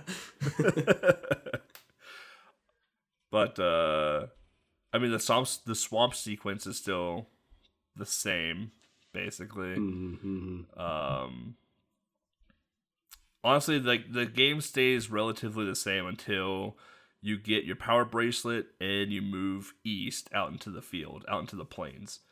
Then the game starts to get a bit different. Because that's when you're gonna start your your uh, side quests basically of collecting like the Yoshi doll and the stick and the honeycomb and the pineapple. You know, that's when you start collecting all of your stuff to trade to trade it with people. Um and and the warps like though you're you're you're greeted with a warp almost immediately as soon as you walk into the plains. Yeah, like the the moment you get that power bracelet out of the second dungeon, that's actually when the pretty much everything opens up except for like the things in the water, of course. But you can basically start going anywhere by that point. You're still restricted in some ways, but but yeah, then it's like more not that linear anymore, even though it still is. It's And you can get the shovel now as well, right? So you can start digging for seashells. yeah, you can steal the shovel from the shop. or you can do that. yeah. You will have four times the money needed though by this part of the game. How much is the shovel? Is like 800 rupees. No, the shovel is 200. Um, that's always Which the, was the the bow the is 999 Oh, or the- the 980. bow 980 one. actually. Uh, Yeah. Those things are the expensive ones. Uh, but yeah, before we like uh, I, I think it's best we just go over um, like changes and and like the cons and pros um, because we're Yeah, we can do that. if, if we're gonna talk d- through the entire game it's gonna be a five hour episode i believe uh, but yeah before we like uh, go into some more details about what has changed uh, for the better what has changed for the worst in this uh, version we're gonna take a little break not only for our own sanity but probably also for our uh, producer alexa's sanity so she can she can uh, put in a break here as well yeah, she, yeah. This is this is gonna be a tough one. Oh, the intro alone was already half an hour, and now we're like an hour in for for our first break. So yeah, um, we'll be right back. Enjoy this uh, music from Link's Awakening. Yes.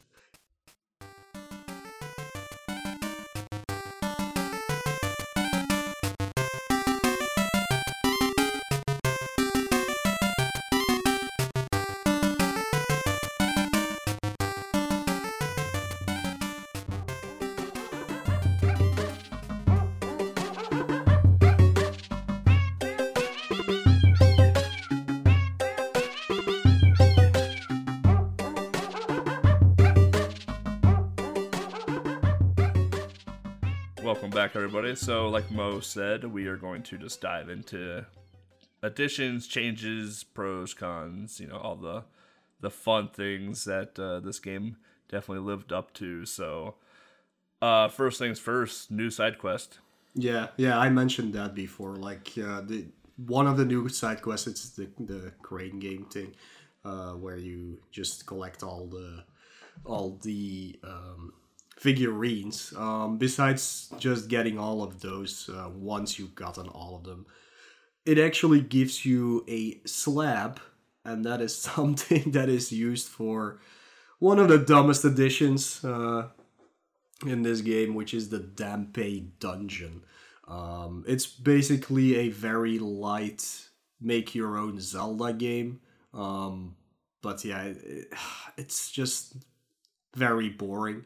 Yeah, um, I think what I think is what happened is that um, like a lot of people have been asking for a Zelda Maker. Like ever since Mario Maker, people have been screaming from the top of their roofs uh, to to just get a, a Zelda Maker. Uh, what I think happened is is that Nintendo said to Grezzo, "Look, we are playing with the idea." but we do not want to like do the basics ourselves you are doing this game anyways just put something in there that we can maybe use as a basis for links uh, for a zelda maker. Um, and they were like okay. So then they put this thing in but yeah it's it's it's not fun. It's just dumb. Yeah, what we got is if if I take ten boxes of pus- pu- actual wooden puzzles and I just mix them together, and then I don't care about what pieces actually fit to each other. I just I just smash them with a hammer and I get a really mixed up picture of something, and that that's the game. Yeah. That's the perfect analogy, Mm-hmm. actually. yeah. The sad part about it is if you do want to 100% complete this game, you have to do all of them because um, the, the dungeons give you heart pieces, they, they give you shells, and they give you a bo- one of the bottles. Uh, so, yeah, if you really want everything, if you want all heart pieces, shells, and bottles, you're gonna have to play through every single dungeon challenge, and there's quite a lot of them, and yeah, they're they're just really boring to do. yeah. So, But Dampe's character looks kind of cool, at least. I guess, yeah. Uh, but yeah, I would have rather had them have the picture side quest again, even though it wouldn't make sense because well, you can't print them or anything right now. But yeah, this this is just. Uh, it's not good. Nobody likes it. like I haven't heard a single people uh, person say like, "Oh yeah, that was actually pretty fun." I was so happy I didn't have to take pictures in this game. oh, Yeah. so happy. So yeah, that that's that's the the biggest addition to this game. Uh, like we mentioned me- mentioned before, uh, there's apples in this game, which is something silly, but yeah, okay. Then it's fun that it's there. There's bottles, which make the game even easier. Uh, more heart pieces, which make the game easier. Um, there's also more shells, so it's a lot. Uh, you can well, you do need a lot of them in this game to actually get the upgraded sword. Like I got it at the final dungeon actually. Um, but yeah, there are a lot, a lot, a lot more shells in this game, um, and they're hidden in new locations as well. But they also make it a lot easier to find them because if you, I think it's if you have five or ten shells and you go. Uh, go put them in the, the, the shell mansion, you actually get a shell seeker, uh, which is like a little ping you hear every time you're you're actually. I, I think you need like 30 at least. No, you get it pretty fast. I think there's only 50 shells in the game, and 40 gives you the sword, so it's it's definitely before that. I might Can't be do wrong. anything with the probably. seashells. Yeah, but yeah. Oh yeah, I, I I refused. yeah. what I, what I did, I think I I think I went to the house at five shells, and then I didn't return until I had like 25 shells. So you probably get it at ten or something. Yeah, there's more prizes in this one. Like in the original, um, there are a total of 24 shells hidden in the game, but two shells you could only get if you like went into the shell mansion if you had five and if you had 10 shells. Oh. Um, if you had six shells, however, they would skip the price, so um, you wouldn't be able to get that shell. But that's why they put more in the overworld so that you could actually get the required amount to get the sword. Um, so yeah, in this version they fixed that problem at least. Like if you have six, you will still get the price for the for the five mark. So that's that's a good thing. And a new addition to this game that actually helps you to also get shells and, and uh, other things is uh, the map markers. I love map markers in games. Right, yeah, that's that's something I never use. Mostly not in this game because I just know the game so well. So why would I? Uh, but it is useful definitely for new people uh, to to cross things on their map. I, I just I just love map markers. I actually f- gave feedback to Elden Pixels and Alwa's Legacy. Put map markers in the game because I, I want those map markers for orbs I can't uh, collect while seeing them the first time. Yeah, but uh, that's pretty much all the additions uh, this game has. So besides that, it's it's still the same game as the original or the DX version. Um, they did did do a lot of changes, however. Like um, well, pff, I'll try and go over some of these. These are the ones I've written down. If if you guys have any more, please uh, please add to it. But uh, the hook shot in this game only stuns uh, the enemies. It doesn't kill them anymore, which I do not like. I, I like just killing them. like the hook shot is a really great weapon in this game, but in this version it just stuns. So that's kind of sad in my opinion. Um, the Power Stone and the Acorn uh, are now timed power ups instead of disappearing after like some amount of hits that you take, uh, which is better. Um, I don't actually. Did they have the song for this one in this version? They definitely had the sound effect for it. Yeah, I can't I remember. think there was a song. I want to say there was a song where you picked up the stone and acorn. Yeah. Yeah, yeah, I don't remember, but in the original and even in the DX version, that song is so annoying, and you want to get rid of it as soon as possible. But for the speedrun, for example, if you do the Power Stone routing, um, you're pretty much always using it. And I think they changed it in this version that if you go into another room, uh, it actually stops using the thing. I think that's what they did. Um, Yeah. uh, crane game mechanics are different and fishing mechanics are different. We talked about that for sure. Um, we also talked about jumping with a charged sword attack that doesn't work anymore for some reason. Um, uh, this one, I'm not sure if it was in the original or not, but pressing the swim uh, faster button doesn't automatically make you rise. Um, like in the original version, if you press the, the, the faster swimming button, you always went up as well, and you don't in this version. Huh. Didn't reflect on that. No, yeah, like that. that I, I think it is like that in the original. That if you try to go faster, you go up automatically. So I, I'm not sure. Um, that that might be me thinking about it uh, completely wrong. Um, then they um, they got rid of some unintentional shortcuts. Uh, sadly, um, like for example, the way to access the boss door in Dungeon Four. Um, in the original version, you could just like literally skip the entire last part of the dungeon uh, by jumping over a pit. Uh, but they put some some things in your way there, so you don't. Uh, so you can't sequence break that. Um, I don't know if the speed run does it, but uh, at least casually you can anymore. Um, but they did also add some shortcuts in, in some parts of this uh, parts of the map uh, to make things easier. Uh, example I can give is like if you do the pothole maze to get the key to the third dungeon. In the original, you had to go all the way back around uh, to go out. In this one, you can just jump to the left and you're out. So that's that's always cool.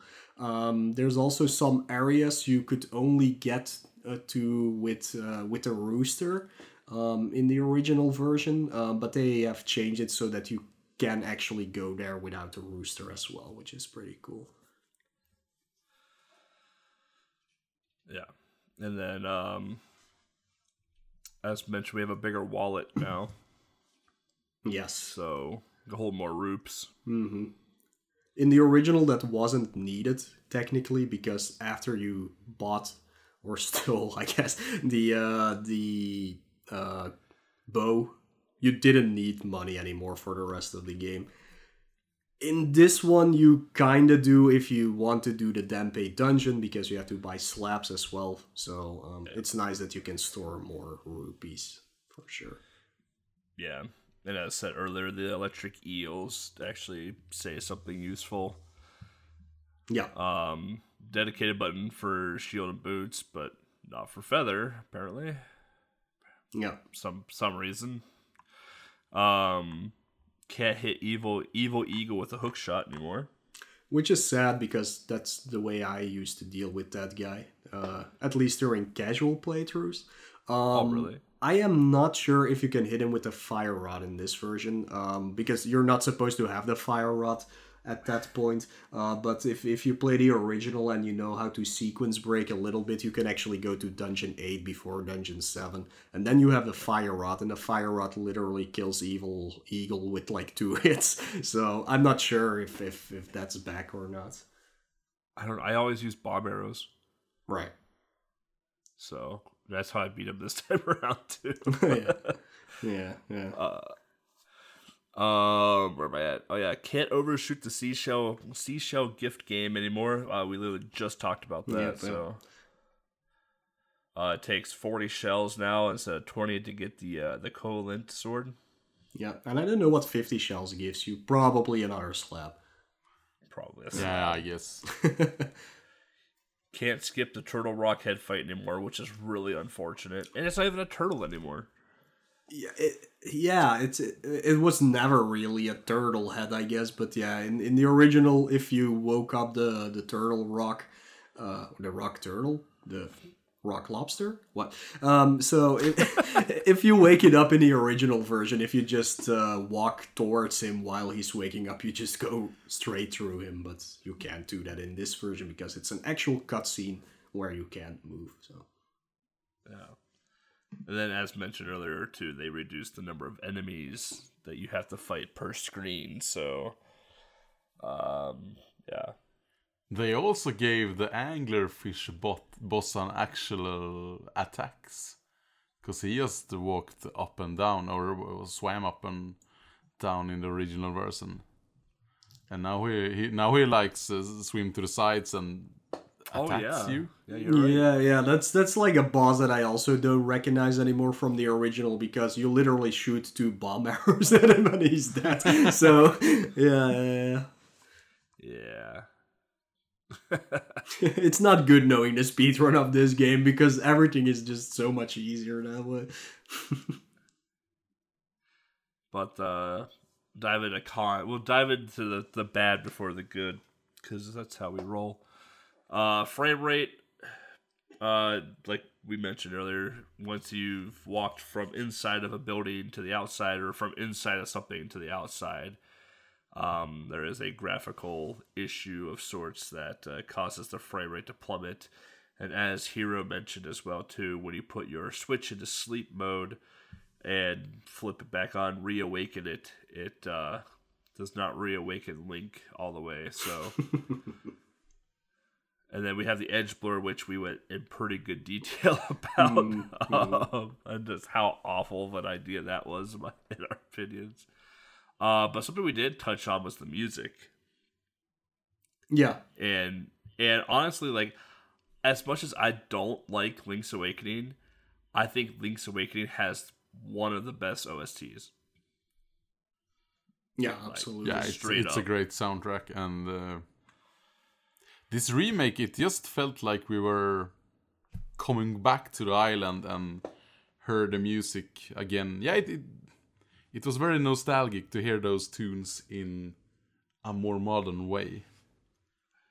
It it was cool to hear like the intro title come up again in, in a more in, a non eight bit version. Just like hearing just like the da da da da you know, you have the and then you have the egg right there. You're like, oh wow, okay, this is sweet.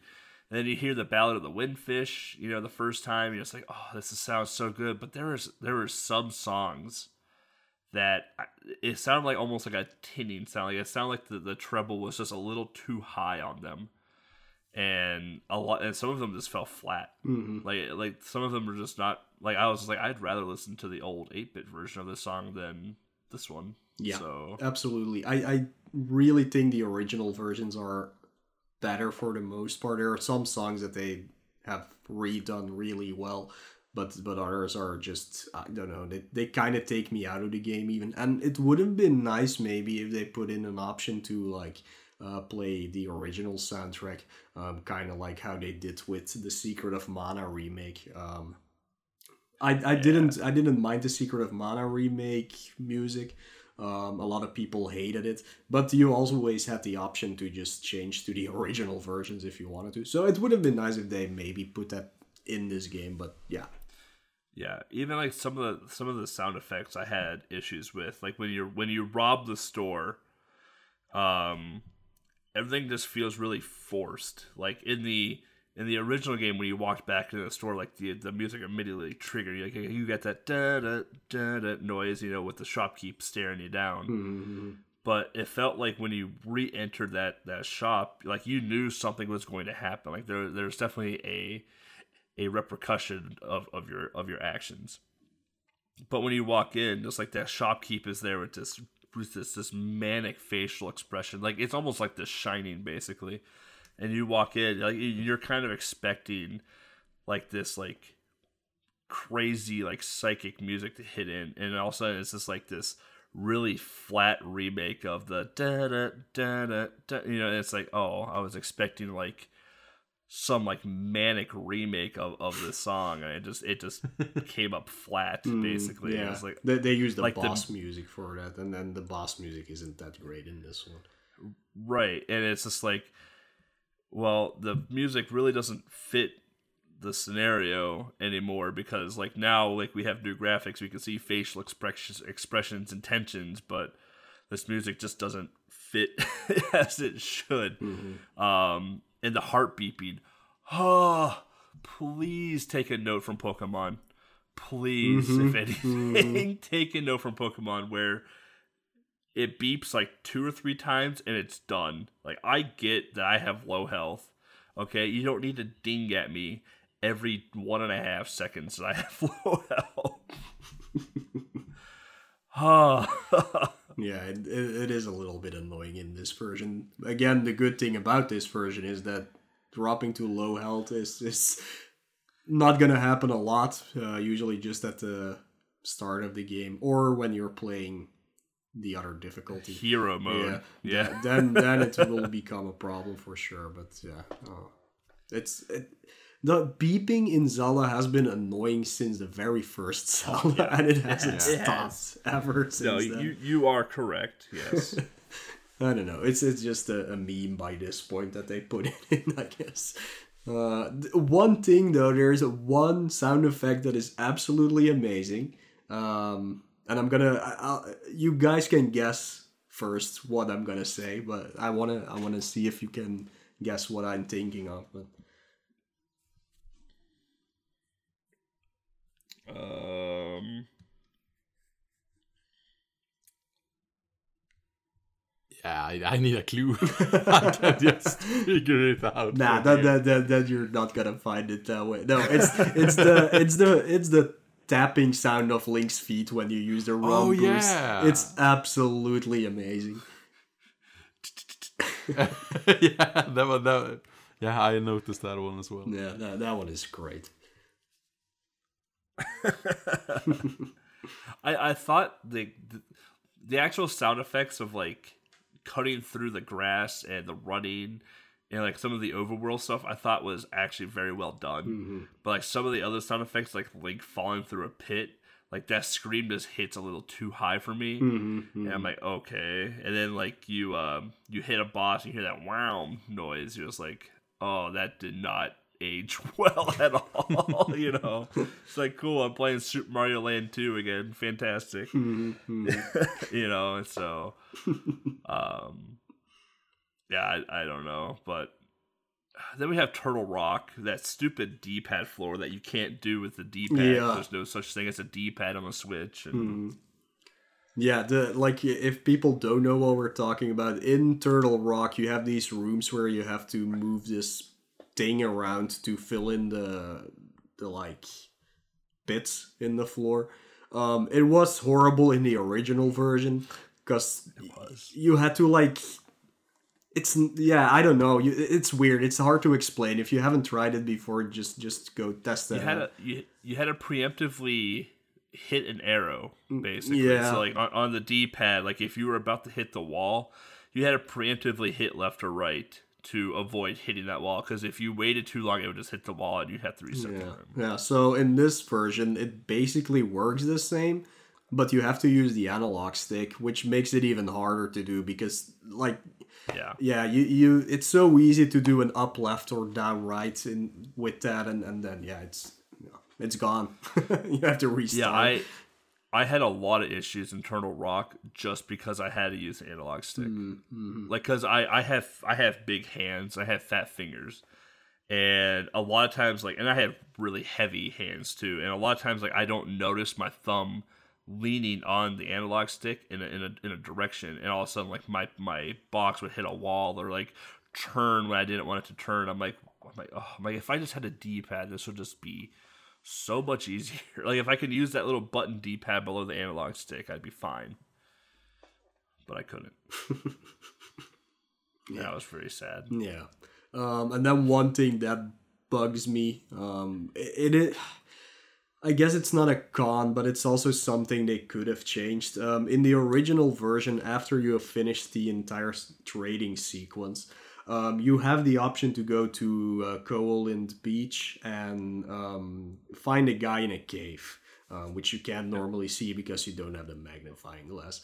Uh, that guy is there only to give you the boomerang. Um, which at that point is actually useless to get anyways, in my opinion. But uh, but it is a fun weapon, I guess. Um, but in the original version, there was a problem with the inventory. There was just not enough room anymore to actually give you an extra item. So the way it worked in the original was you trade the shovel for the uh, for the boomerang.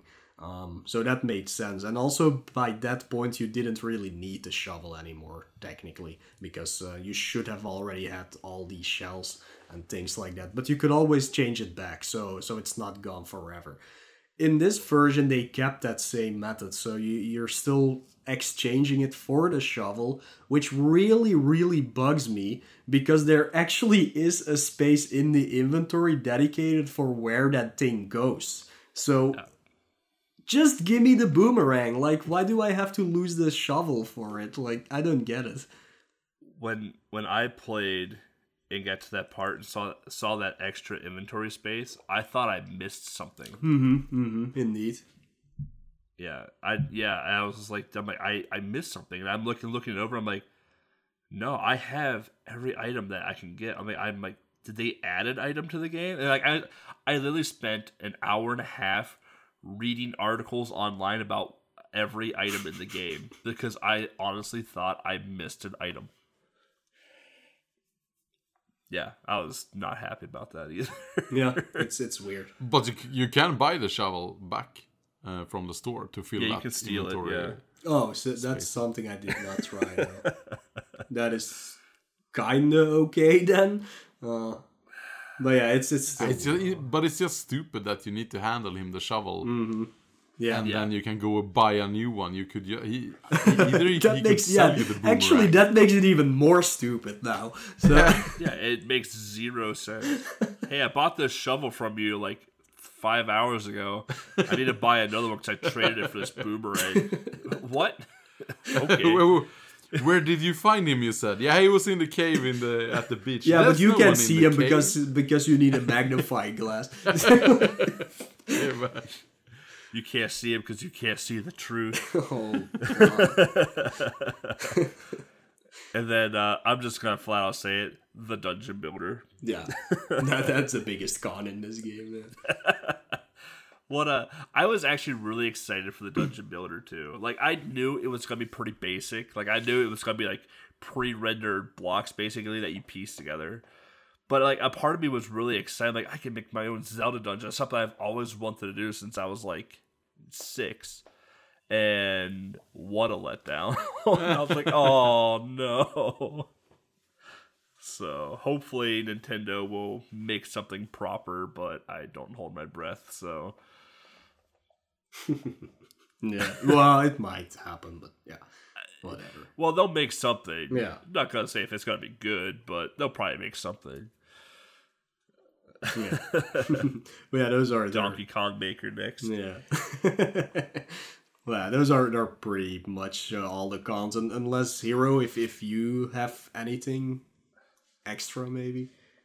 No, I think we've covered it all. Yeah, yeah, I think so too. It's a it's not a bad game, everybody. Like there's no, not no, that no. No, much. we're to- getting to the pros yeah. now. Yeah. So Uh, yeah, one of the, the things that I like the most is that the bosses in Turtle Rock uh, don't respawn. Um, well, the mini bosses, I guess I should say. Um, like if you play the original, um, each time you kill a mini boss and you go back in another room and you re-enter that room, that mini boss is back there. Uh, they got rid of that, thank God. thank God. Yeah, and I, I I honestly didn't mind it, but it's, Yeah. it's nice that I don't have to do it anymore. Mhm. Because Turtle Rock, like even I know the speed run, and and that's the one I always get lost in for some reason.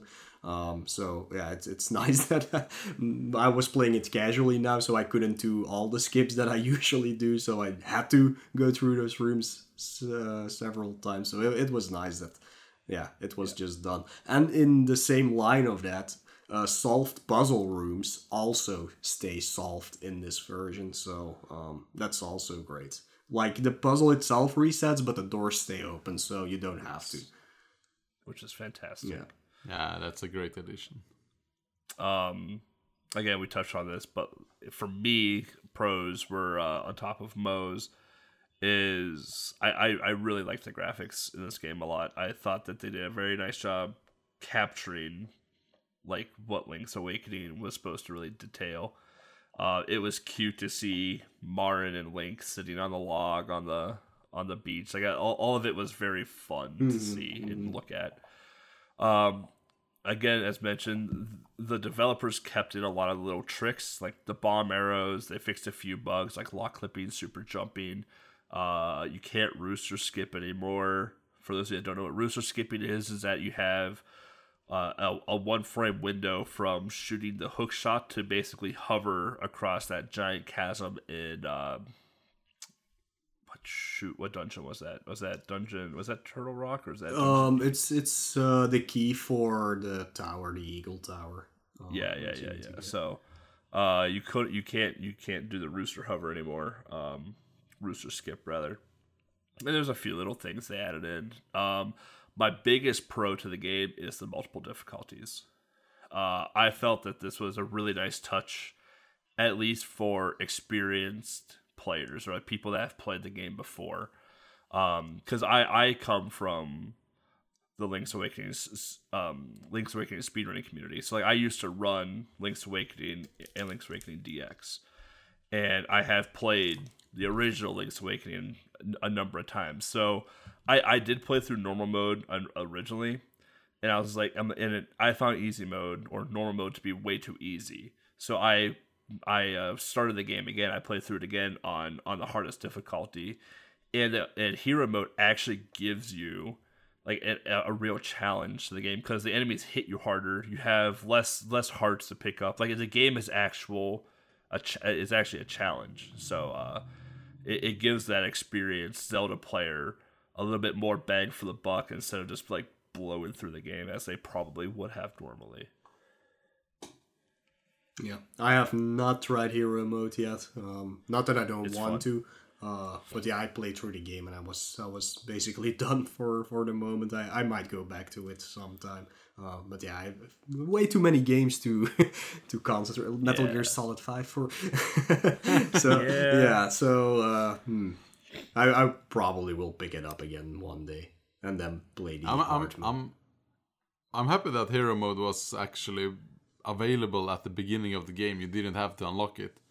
Because if I don't remember it uh, incorrectly, when Pokemon Black and White came, you unlocked hard mode when you completed the Elite Four. Um, that- act- it actually works a little bit different, and actually, it works in such a way that you can't do it anymore. Um, if you beat, wait, uh, this is a hard one because Game Freak, Game Freak is a complete idiot company that always puts something in their games that nobody asked for and that you can't access anymore after Oh, like so a few true. years. But like in Pokemon Black and White, there is a hard mode and there is an easy mode uh, for both games. And the way to unlock it is if you play, for example, through Black and you finish the game, you have to connect with somebody else's DS who has the white version, and that will unlock easy or hard mode for them. So there's no way to just play easy or hard mode uh, on those games anymore. Actually, it, it just doesn't work anymore. It's called ROM hacks. yeah, yeah, Yeah. in that way you can do it. But yeah, it's a stupid Game Freak. Like, I'm sorry, I love Game Freak, but they are also very stupid. Because I, I remember when I when I saw this hard mode prompt on black and white, I was like, oh, I, I, I really wanted to do this the first time. Why, why why couldn't I get this option when I booted up the game? Mm-hmm, so mm-hmm. I got very happy when I when I saw Link's Awakening giving me the option. Although I did play the normal mode at the start, but uh, mm-hmm, it's it's always nice to have the option. I I like it. I like it when games do the normal hard mode and then they have additional modes if you beat it on hard. Yeah, yeah. Like I, Yeah, I yeah. really like that. Like give me two difficulties to choose from. But if there is a harder difficulty than hard, like I, I want to unlock it because if hard was hard, I would love to see what like insane looks like or something, right? Like it gives me like a little bit of like incentive to want to play the game again. Yeah, yeah. Um uh, also good. but yeah, I, I like no go ahead. uh, I think in um, like in other Zelda games, they actually put those things behind amiibos. Um, that that you can access certain parts without an amiibo.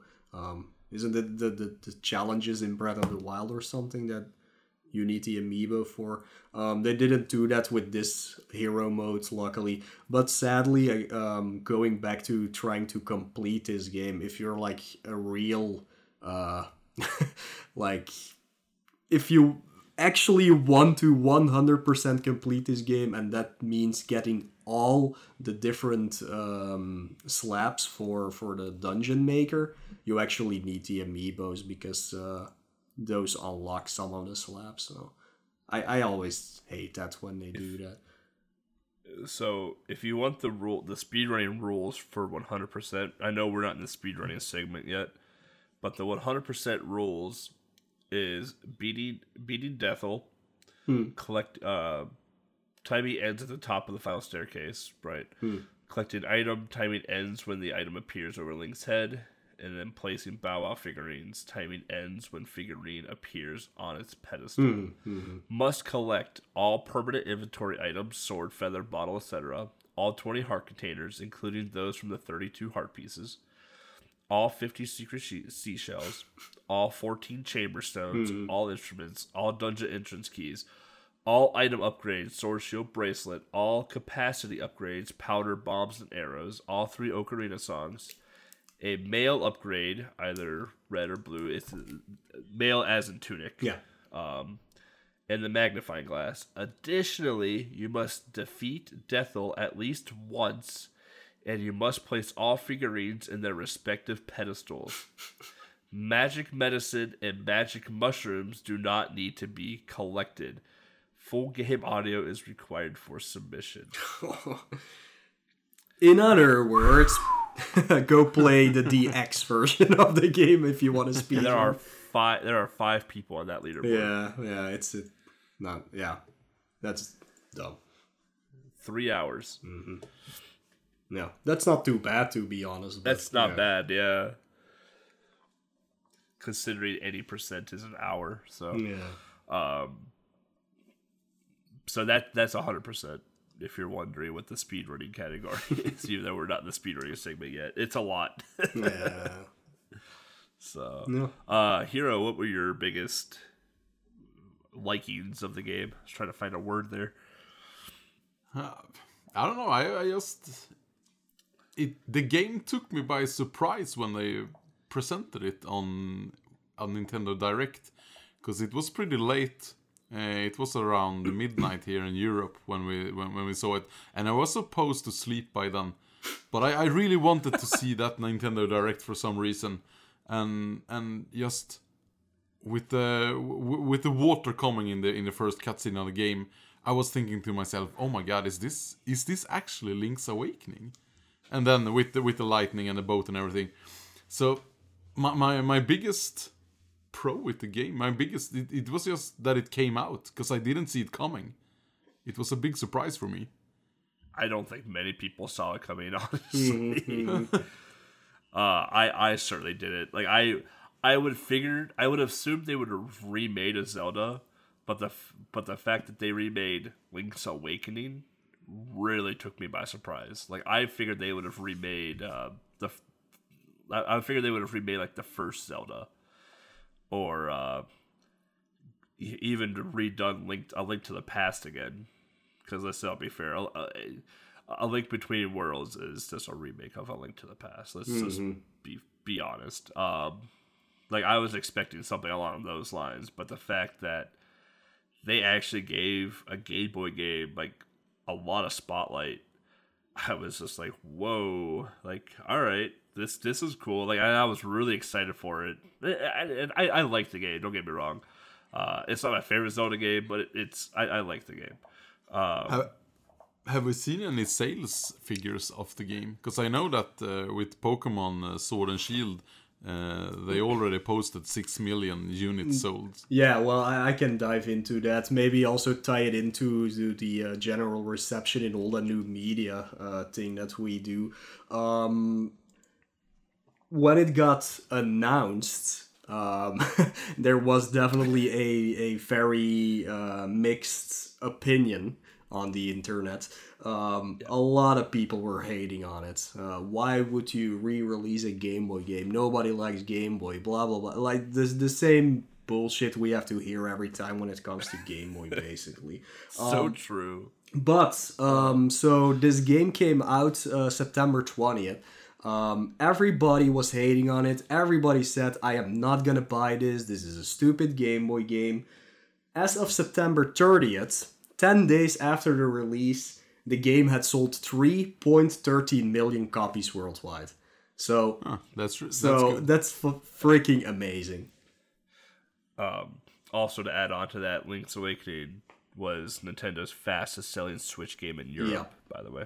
Oh, nice. Also, that yeah. So yeah, maybe Europe is a little bit more lenient towards these Game Boy games. but- Honestly, I think Europe they they had the Steelbook edition. Yeah. America got this crappy like cardboard box that didn't have any support edition. Mm-hmm, so Yeah, that's true. That's true. But yeah, like a lot of people were so hating on this, um, and then yeah, you you see everybody has bought it, basically. So yeah, Yeah, I, I saw two different side of this in Sweden uh, on on Twitter at least, because some people were hating it, saying stuff like, "I'm not gonna play pay full price, full retail price for a Game Boy game," and it's like, come on, it's still like a 10 hour blind game, uh, so that that doesn't make sense that you don't want to pay full retail for it. And I saw another dude hating on people that like oh yeah i remember this game. I love this game growing up because i played it all the time. And he was like no you never played this game you don't know what link's awakening is i grew up with this game you're just telling everyone that you grew up with it because it's on the spotlight right now because he was hating on the one that actually said that they liked the game that is weird. so uh, it's, it's, it's, it's, it's like it's that. strange it's like that meme, like okay boomer meme going on right Oh, now. God, yeah. that will Okay, pass boomer. soon, probably. Uh, Oh, hopefully. yeah. Uh, yeah, But, uh. But but it- the price, I must agree. Full retail price was maybe a little bit too much, um, I but it's a complete no. remake of this game. It's not Yeah. a port. It's not something with just some HD graphics or, or, or things like that. They actually built this from the ground up, and um, they did the same with um, the Ocarina of Time and the Majora's Mask 3D remake. Actually, they did not port that game. They built it again from the ground up, and then I think it's fair to actually ask a full price for this. I think they did the same thing for Twilight Princess as well too. That's possible, yeah, yeah. Yeah.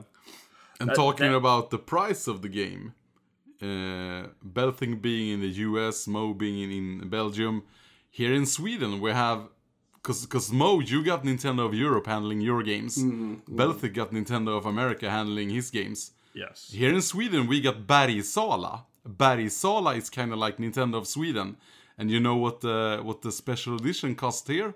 Well, that's 150 euros for a steel box. Oh God, that is a Because when w- when Nintendo of Europe get their share of games, I guess, then Nintendo of Sweden slash Scandinavia gets their share, and Bergsala, that company, needs to get their share to actually live on as a as a business. So yeah, some some Holy special editions smokes. get some really. How much were the were the Sword and Shield double bundle thingy for you guys?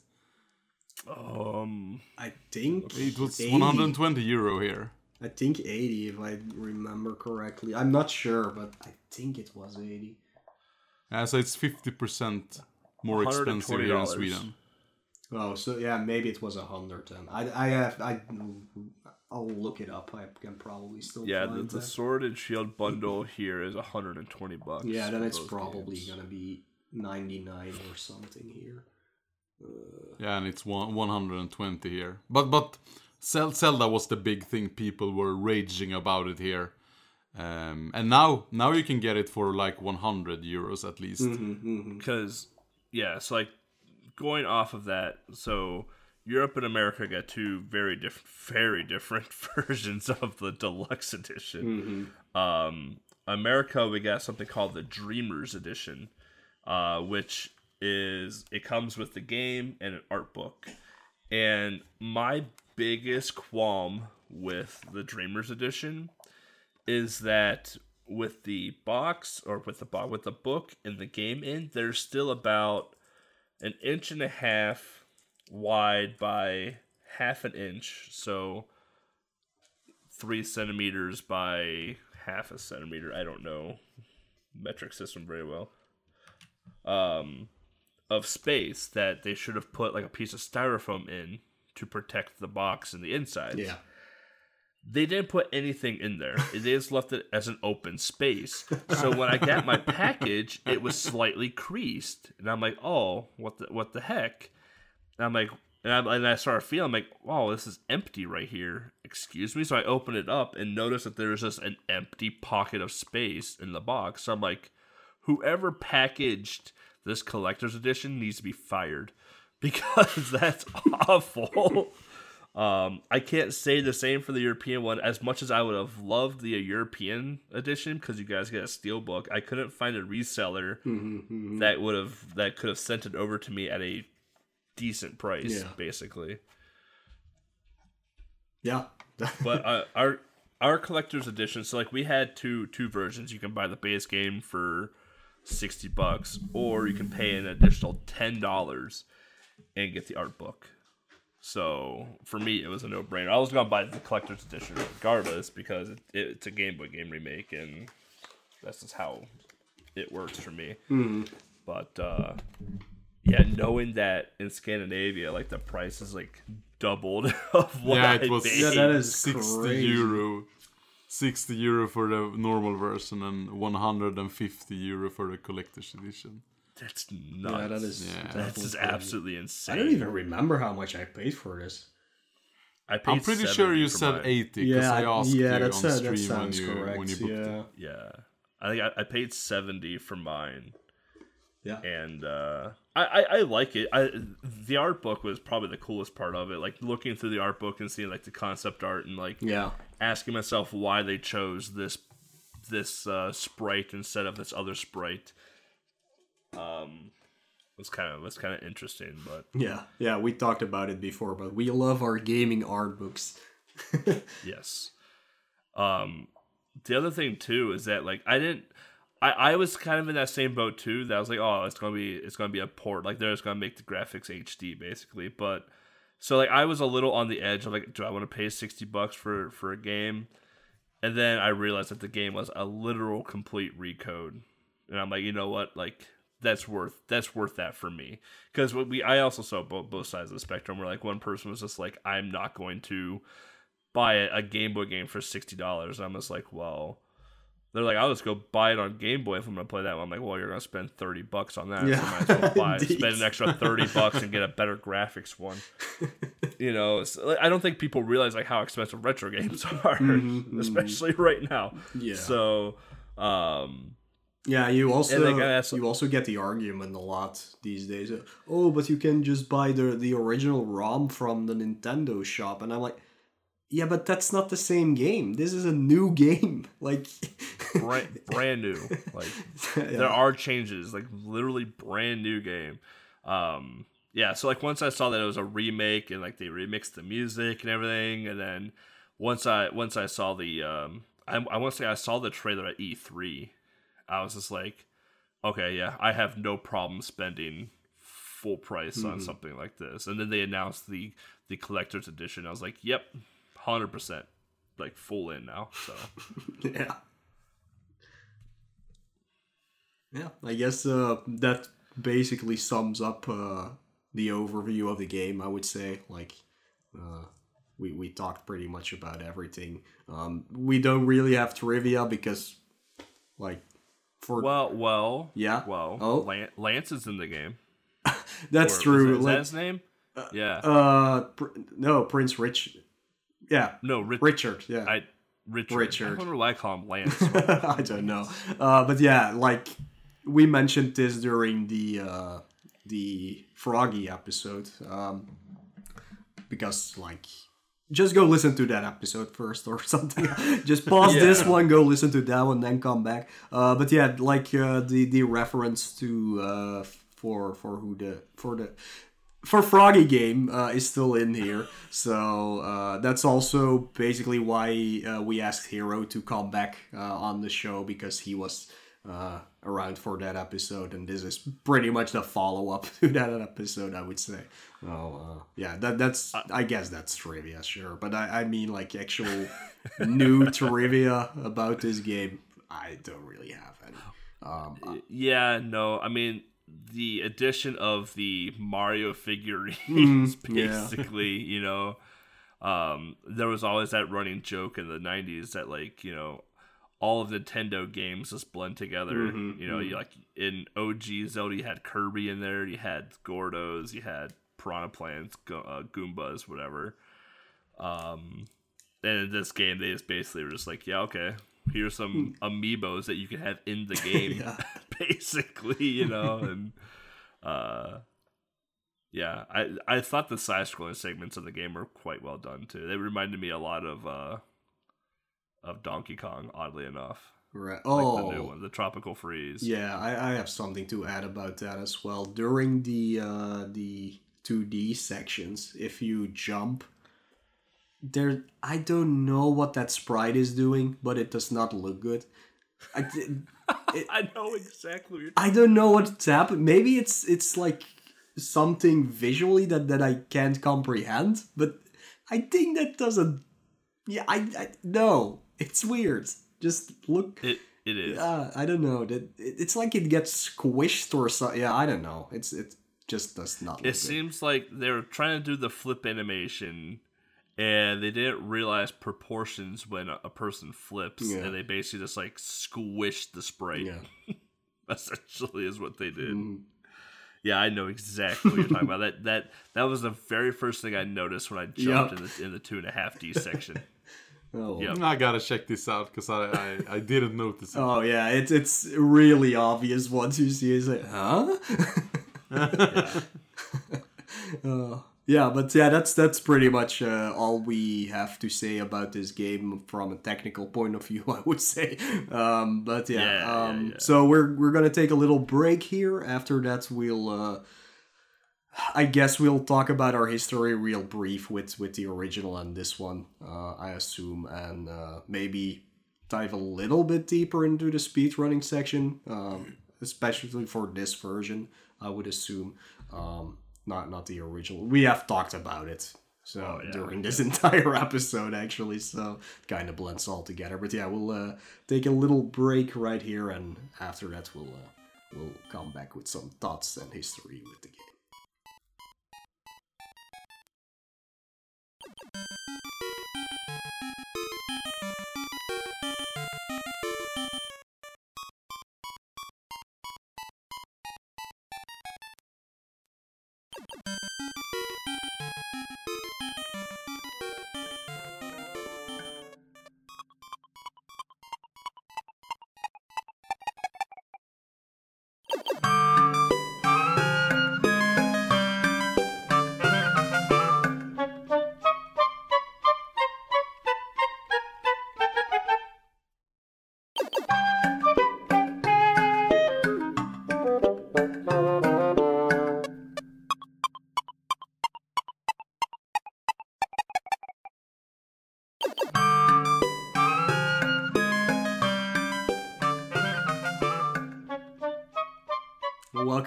Everybody. Hope you enjoyed that song, which hopefully was not Ballad of the Windfish, as Baltic keeps suggesting, because he wants to just have Ballad of the Windfish every time. Uh, so yeah, let's uh, shortly dive into um, into our thoughts of this game and our history with the game. I guess so. Um, as we have a guest, we'll let uh, we'll let Gran and Hero go first.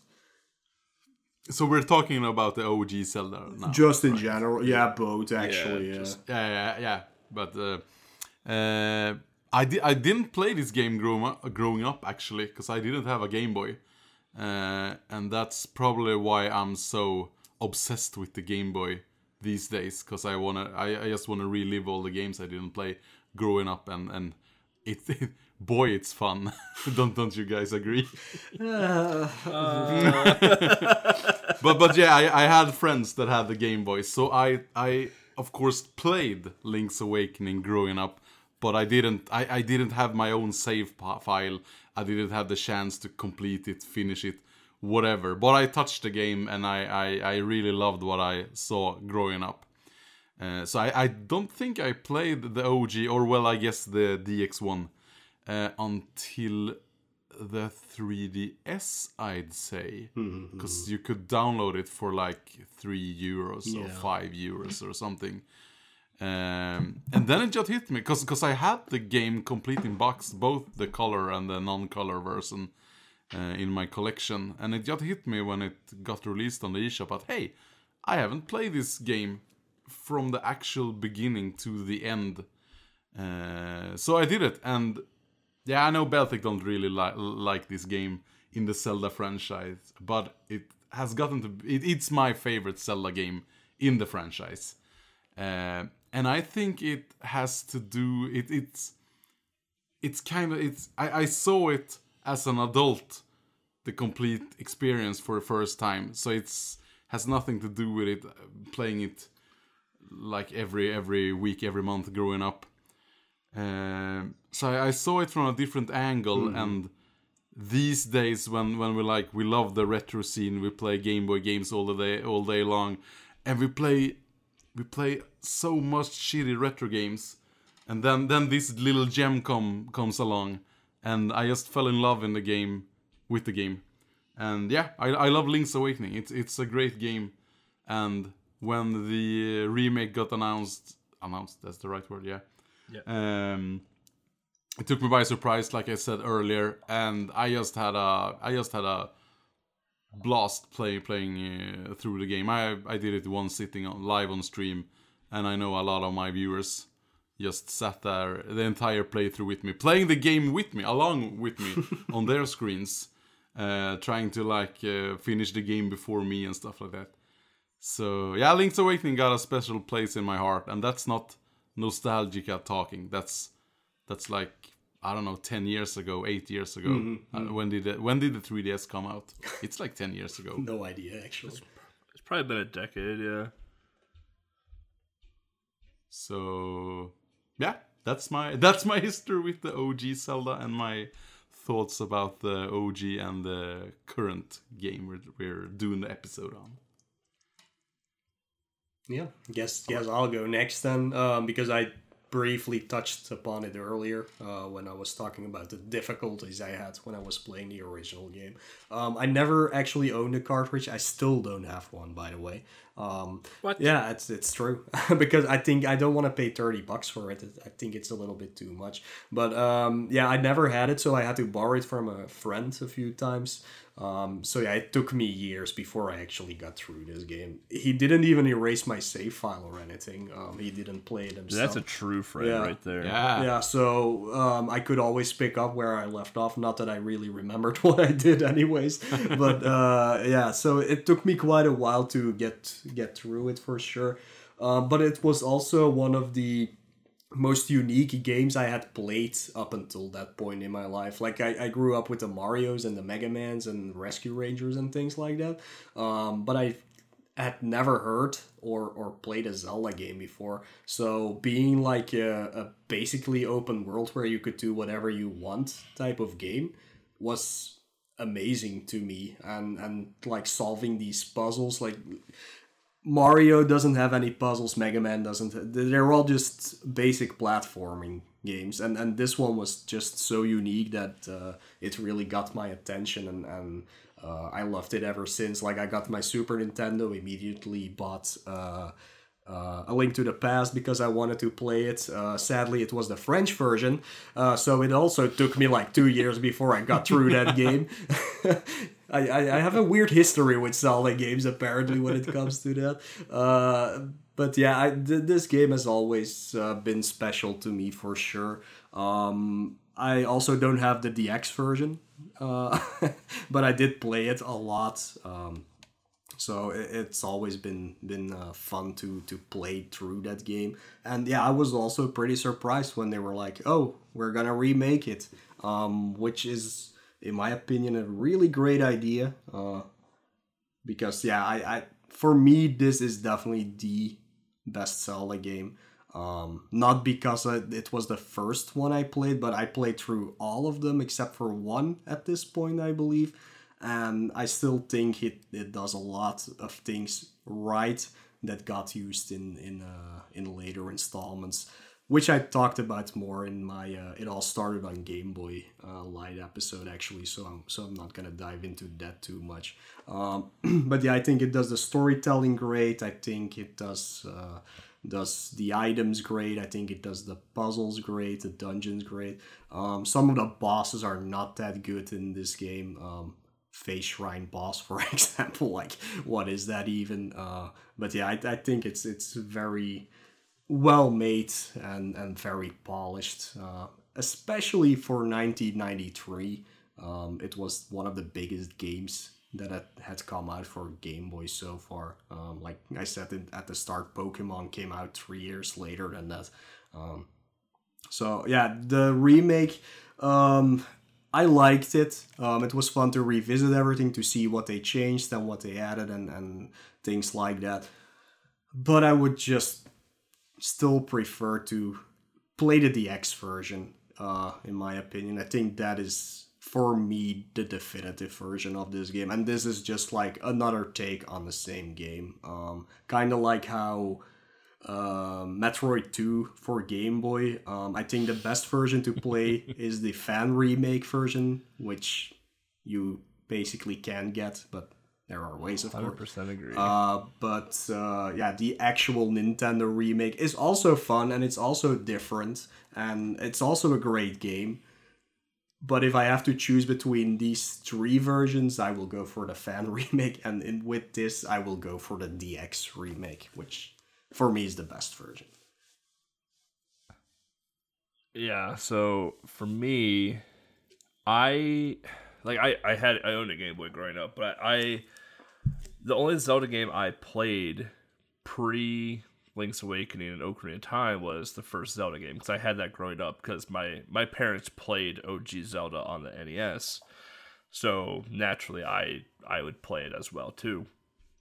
Um, I wouldn't play Link's Link a Link to the Past until I was like 25 years old, so seven seven years ago.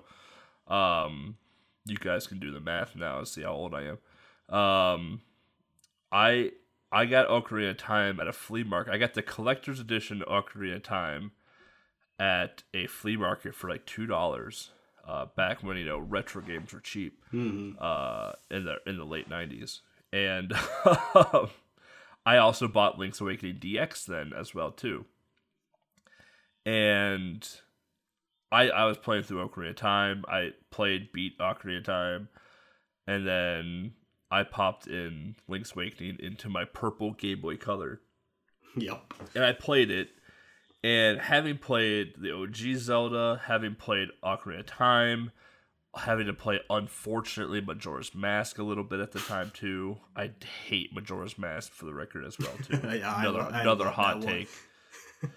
um, another hot take. And having seen the ending of Link to the Past, like I have friends that own the game, and I've watched them beating the game.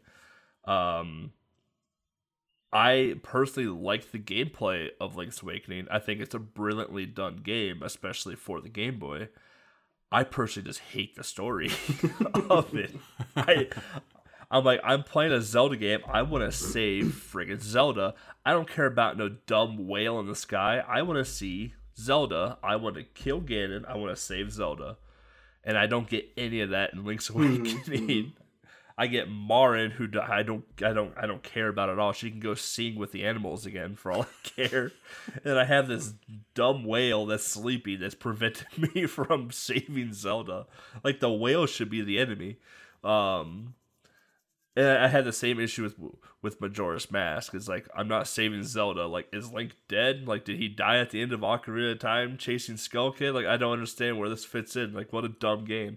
Um, final day. Oh, here comes the stupid moon. Better play my dumb ocarina. So I just that's how I feel about Majora's Mask, by the way. um, but gameplay wise, I thought it was a very brilliantly done game. I hated the picture section of the of the DX version, but I'm glad that they added it in because it was something a little extra to the game that they probably either didn't think about or couldn't do in the original version because of because of size size issues. Mm-hmm. Um, I wouldn't go to play the original Link's Awakening until Game Boy Adventure uh, last year, and having played the OG way later than the DX version, uh, I appreciated the DX version more because I found the DX version to be a little bit more superior than the OG simply because a lot of the issues that was in Link's Awakening original were were brought to were brought to the table and actually fixed in the DX version. Uh, like a lot of some of the frame rating issues, uh, just the fluidity of the actual game itself was just more addressed and more solid in the DX, and then having to play the remake, um, I I appreciate the remake as well too. However, I simply would rather play the DX version, just straight up. Um, the Switch version is good. It's it's worth it's worth a buy. It's worth a playthrough. Uh, if you especially if you've never played Link's Awakening before, um, it, it gives you a sense of like a lot of those old RPGs that you play, or heck, even some of the older Zelda games that you play you can see where a lot of that inspiration was pulled from playing Link's Awakening because Link's Awakening came out before them. And people, you know, and other developers play these games. They take ideas from these games, implement them into their games. Um, Link's Awakening definitely paved a lot of roads for for future development and for future games. Uh, just I personally hate the story. just it's dumb. Yeah, yeah. it's weird, but sure. I I mean that's a weird reason to not like it that much, in my opinion. But yeah, whatever. Want, want to know my third least favorite Zelda game? Twilight Princess. Oh come on. you want to know why? Because I have to switch into the dumb wolf every 13 seconds, basically. yeah, that that's an easy one for me to to answer. Uh, like the, I basically only, well, yeah, hate two Zelda games. Um, first one being freaking Spirit Tracks because what? I absolutely do not like that game because of the because of the entire premise of it, the train part. I hate the train part. All the rest is good. The train part just sucks. Um, the second one, and that one I don't hate. I just don't like playing it. It's Breath of the Wild. I, I because open world. I, I can agree with that. like Yeah. it's it's not my kind of game. Like I still haven't finished it because of that. So yeah, but all My- the rest my- are are for me fun at least. Here's another hot take. My favorite Zelda game is Skyward Sword. I do love Skyward Sword. I think it's I- one of I the better adore 3D ones, uh, definitely. Um, but the the people's opinion about Skyward Sword has changed a lot. So It has. But I remember playing Skyward Sword at a demo kiosk at Target, and I fell in love with it at the demo kiosk. I, mean, I didn't own a Wii yet, Mm-hmm, so I and like literally like the next month I bought a Wii and I bought Skyward Sword Mm-hmm. Yeah. because I played it at the demo kiosk. yeah, there were. I, I fell in love Sadly, with that I- game. I never played Skyward Sword, and um, back to games being so expensive here in Sweden. Uh, me and a couple of friends, we actually imported a US Wii, each one of us, of course. Uh, so I imported Wii games from Canada, Video Game Plus. Uh, back back then, uh, import taxes wasn't really a thing in Sweden, so I could order brand new Wii games for about 30 euros or 30 dollars, and that that was half the price from what we paid in Sweden. But the only backside on that was I, I could never really get the uh, the new games close to the release date. I al- always got it like a week or two after release. Uh, and for that reason, I never bought Skyward Sword uh, until like maybe years later, and then the game was old and I didn't want to play it because I don't know.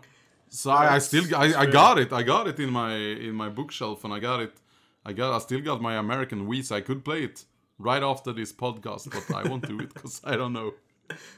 I think I think the biggest reason why I liked Skyward Sword the most is because Twitch wasn't the thing.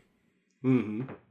On honestly, like streaming really wasn't the thing because like a lot of media that came out originally for Skyward Sword hated Skyward Sword. Yeah. There were a lot of negative reviews for Skyward Sword. Uh, and I feel like if Twitch was around, I would have watched on Twitch. I personally would wouldn't have bought it. and I probably would have never played it. But the fact that like the only review sites out there was like IGN and GameSpot and whatever else, like, and I don't already don't listen to them because they're dumb. I I bought the game and played it, and it's absolutely my favorite Zelda game. Yeah. And, and, and you say you didn't like Spirit Tracks. Spirit Tracks is the top three game for me because I really like Spirit Tracks. I don't like Phantom Hourglass, which is the complete reverse to everyone else's opinion. So uh, Yeah, it's yeah, it's it's interesting. Yeah, I do agree with Skyward Sword. I mean, I bought that game for five bucks because it was in a bargain bin because everybody was so hating on that game. I was like, why? Uh, when I played it, I really enjoyed it. There's only two problems I have with uh, with Skyward Sword. It's the stamina system that's a little redundant in that one, and it's uh, Demise who. Well, not Demise himself, like the imprisoned fight. You have to yeah, redo seven times for no particular reason. yeah. That that I can like understand. those That things are bullshit, but the rest of that game is, yeah, I don't know. It's well done, It's fantastic. and and the motion controls actually work for that game. Besides bomb Yeah. bowling, bomb bowling does not work really well, but yeah, the fighting at Well. least works. yeah, Oh, yeah, yeah. I also agree with Breath of the Wild being very mediocre. yeah. Like yeah, I it don't is a enjoy that stunning. It's a stunningly looky game, and it has a lot to it. It's just it's mediocre. Yeah. Like just go just go play Skyrim basically. Mm-hmm, mm-hmm. Or any It's other. not a Zelda game. That's not It, a, it doesn't it doesn't feel like a Zelda game. Yeah. It honestly feels like an Elder Scrolls. It feels like a Nintendo Elder Scrolls game. Just straight up, like it doesn't feel like a Zelda game at all. Uh, so I'll be curious to see what Breath of the Wild two is going to be like because I, I will buy and play it. 'cause yeah, it's because Zelda Zelda. Yeah. yeah. yeah, we'll see. Um, But yeah, s- speed running a section. Now that we've got our Zelda. Oh yeah, Hero. What's your favorite Zelda game? No, Link's Awakening. Um, Link's Awakening. All right. Yeah, yeah, yeah. Yeah. And Breath of the Wild is my least favorite. We have a pretty, pretty, pretty neutral consensus here on Breath of the Wild. Yep. So take that, IGN. um, you, you're ten out of ten. Um, so speedrunning section. This game is broken to all get up. Uh, and not in the same way that the OG Zelda is broken. Um, so just to give you a frame of reference here, the 80% normal difficulty world record is 1 hour and 15 minutes right now, held by Samurai Man. Uh, second place is TGH uh, with an hour and 16 minutes. And on hero difficulty, uh, 1 hour and 36 minutes, held by Adamo. So when when I played this game blind, it took me about uh, eight and a half hours Yeah. to beat. Just because I, I had a general idea of where to go, but uh, I couldn't skip a lot of things because in the OG Zelda's DX and Link's Awakening, uh, you could skip blocks and you could skip um, the bomb the bomb pillar segment to take down the tower by just bomb buffering. Uh, I remember teaching uh, uh, Firebrand that on his stream. That was kind of Oh, fun, yeah. fun to watch because he was struggling. so I helped him. I was like, "Here's a speedrunning tactic to it." Oh, okay. Hey, there you go. Um, but we couldn't. I you couldn't do that in the new one, so it took me a little bit longer to kind of get through it uh, than than more than I wanted to. Uh, but I I am still part of the Link's Awakening community to a, to a degree, and watching them find a lot of these just weird out of bound glitches that really don't mean much for anything is really interesting. Um, I've seen some where they have Link so far out of bounds that he can walk on the terrain around the egg, like the nest part, or he can walk on like the grass, like on the tower, basically, Yeah. like by Turtle Rock. Um, they have a glitch now with the monkey where if you like throw the monkey and fall down the ladder on the same frame, you can it, it like it puts Link into like a weird state where he just can't get hurt. Um, there's a lot of just weird, weird glitches in the game, and I I personally thought I was like, you know what, the speedrun of this game is probably gonna be like two hours long because you can't do a lot of this, a lot of these things. And within the first two weeks of the game being released, uh, TGH, Sikinar, and a lot of people from the Linked um, Link's Awakening community just opened the game wide open. Just immediately started finding this weird out of bound glitches and just like weird usages of items. Some of them were just found by complete accident. Okay. And then uh, the game is still just being just destroyed right now as as we speak. So I, I can definitely see the game going uh, sub one hour probably within the next like six months. Yeah, that's uh it, it's weird that they found them so quickly because like when it comes to the original or, or even the DX version, um like I dabbled into speed running it um like what, 5 years ago or something like that. Um and by then the world record was an hour and 30 minutes or something for any percent. Um and now it's like below an hour, right? Like I haven't been following it that much, but or or around an hour at least. Well, it yeah, it depends on the category. Yeah, yeah, yeah. But like like normal any percent, no save and quit, uh, no out of bounds. Like it has like a very long name, but yeah, it, it's let's say it's around an hour or something, and that's the original game. But it took them like between the time that I tried it and and then when they found out a lot of new stuff, it it took quite a while to find that just to to get that time down like half an hour or something. And with this one it's like two weeks in Yeah. uh, we're basically at the same level we were uh, with with link's awakening after like 10 years of already searching for things Yeah, the OG Link's Awakening is 43 minutes and 9 seconds, any percent warpless. Yeah. Um, and that's that's held by CSA. And then the any percent no save and quit wrong warp out of bounds category uh, is held by Vlak SR Yeah. uh, with 51 minutes and 56 seconds. So uh, and mind you, the 100% no wrong warp out of bounds for DX is an hour 17. yeah yeah So, um, and the out and the one hundred percent for OG Link's Awakening uh, is held by Bamboo Shadow, uh, at one hour five minutes. The So question I- is, it's yeah. the question is when when are we gonna see Link's Awakening for a Switch on uh, Games Done Quick? So Games Done Quick did something really interesting this year with their submissions, where they reopened up submissions in November for brand new released games. Um, I know someone submitted Link's Awakening Switch for AGDQ 2020. Uh, let me see who did that quick. Games done done quick. I can't spell apparently. Done quick.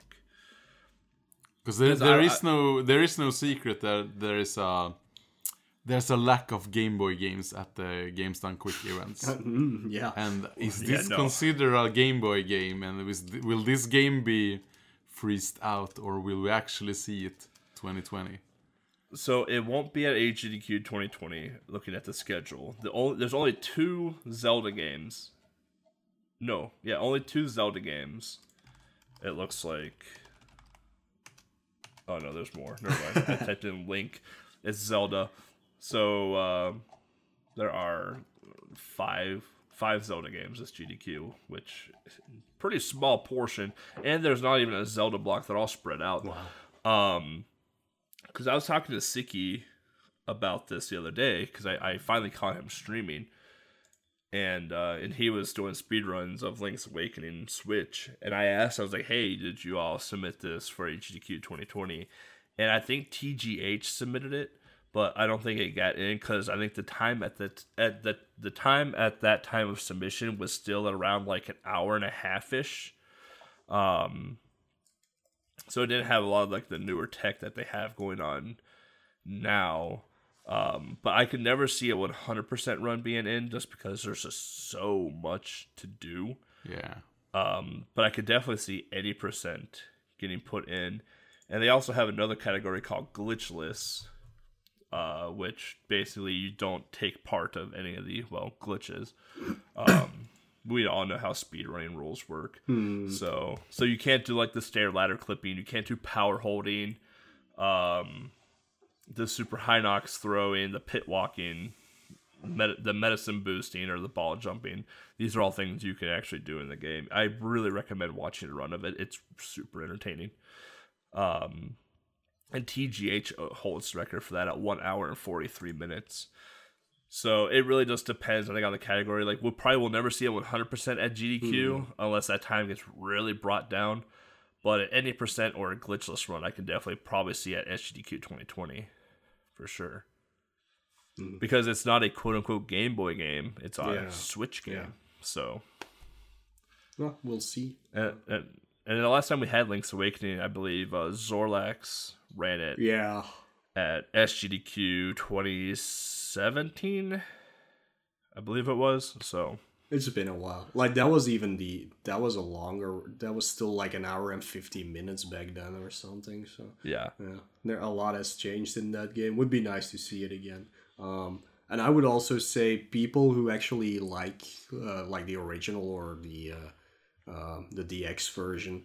Um, and if you even if you don't want to speed run it, try to learn some of the techniques from the speed run because they one they are really easy to learn. Like they actually are. They're hard to perfect for an actual run, but those little tricks that you can learn in like five minutes they just blow the game so wide open and you're gonna have Yeah. so much fun doing them trying to like skip things and eh, that's why i originally learned it because i played it so many times i was like i need a new way to play this and then just using those little tricks makes it so much fun one the the two things that I still use even in my casual playthroughs of Link's Awakening is bomb buffering for the pillars of of the tower. that one i don't know yet sadly and and I use the lock skips a lot yeah because I don't ever collect keys. so I'm just like, you know what, just damage boost me through this lock and I don't have to do anything. Yeah, that one I also So- don't use. I think the, the the super jump is really fun to do,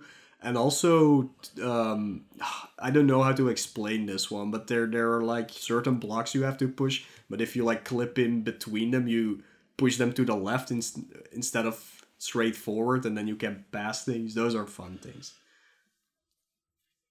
Yeah, there's a lot of broken things in Yeah, that game. and they are really all easy to learn, and except for rooster skip maybe, that one is a little. Rooster skip is not Yeah, easy. that's one is not I did it I did it first try and Sicky about lost his mind. and then I couldn't do it again for like the next half hour. Cause it's frame perfect. It's like seven frame perfect hook shots Yeah.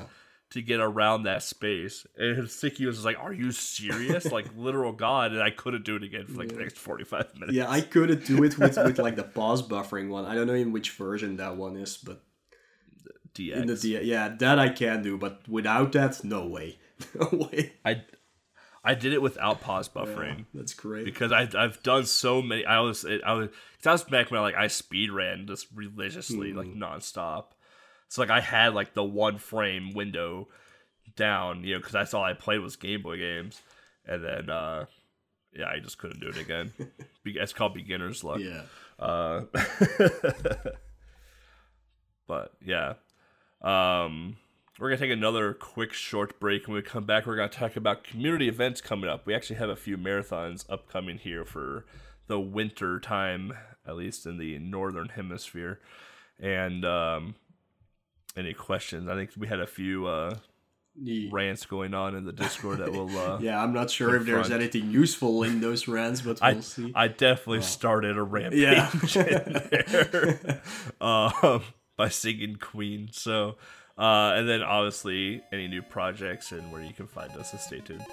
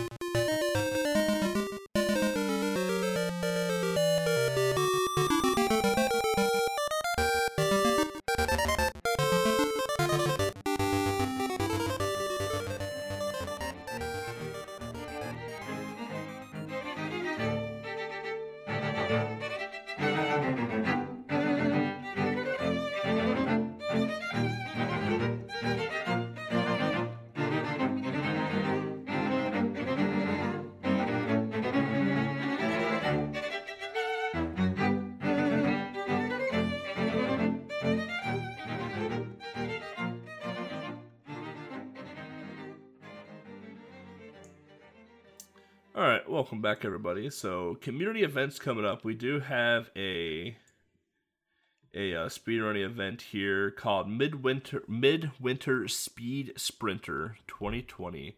Uh, this is put on by the Midwest Speed Fest folks, and they are they're they're super cool people. I uh, ran at Midfest. Mid Midwest Speed Fest. Whew, that's a tongue twister. Say it 25. it took 20 times fast. I did it last year, um, 2018. Yeah, this is 2019. Yeah, 2018, and um, Count Gooby and them are are amazing, amazing people. And uh, he reached out to me to let me know that um, Midwest Fest was put on a midwinter midwinter speed sprinter 2020. Jesus, these names. Um, on March 6th through the 8th, and uh, submissions are open now. Uh, you can find those at speedrun.com, uh, probably in the forum somewhere, or uh, just reach out to me in Discord and I'll give you some links. But uh, submissions are open from now until February, so you have a long time to um, submit a game. They're actually looking for a Game Boy Shaq Fu runner. That's why I was reached out to. um, they're looking for a Game Boy Shaq Fu runner for their for their Shaq Fu relay. Um, so if you are interested in running Shaq Fu Game Boy at a marathon, uh, reach out to to Gooby. Uh, outside of that, obviously we have HEDQ 2020 coming up. Which are there any Game Boy games? I don't remember. Uh, I looked it up before, but I don't remember. I'm looking up now. Uh, Pac-Man arrangement Yeah, that I did not understand what that was. by Joester98, and that's that that's and super and Battletoads Right, right. Which is exciting, Wiz Wiz Wiz Wario. but no idea what that Pac-Man arrangement is. Well, clearly it's all the Pac-Man games, which sucks for them because Pac-Man for Game Boy is awful. Yeah, Right, Hero? Yeah, that game is stupid. yeah. and I need to play Miss Pac-Man as well. It's on my list. Oh so- yeah. I played Pac-Man right after Hero played it. I was like, this game's not that hard. Yeah, okay. Three hours later. okay. so uh, yeah, ate my words on that one. Um, I know we have other community events going on. It's, there's just so much going on right now uh, in terms of this like retro gaming events. Um, yeah, honestly, the best thing, the best advice I can give you if you're interested in learning about speedrunning events is uh, follow people on Twitter. like follow um follow uh, Toko Cat Toko Toko T O T O K K O. Follow Toko. Um, follow Manix. Like follow a lot of these like people that help build up these charity event or uh, yeah charity events basically because a lot of the marathons are for charity. Uh, Power up with prize to go with handheld heroes. Like we don't do a charity event, but um, our Discord does shout out events or marathons rather that are happening. Uh, there's a just basically follow speedrunners and you'll see every single event in the world basically. Um, that's where I get most of my news, and people will DM me directly if if they want a very particular shout out on the podcast. Um, let me open up Discord. Speaking of that, and questions. Yeah, I, So, I uh, skimmed through this, but yeah, I don't know if there's anything useful here at all. So, um, one listener here, uh, named Baltic Gaming, asked, "Why is the Ballad of the Windfish the best song? Why does the man in the lost wood need shrooms to sober up? And is this the real life or just fantasy?" Yeah, so completely useless, like I said.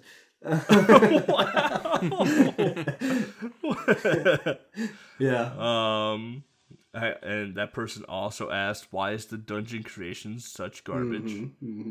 Um, Ariel asked, "Why does Link's Awakening technically have two remakes?" Because it's so well loved, I get like the yeah.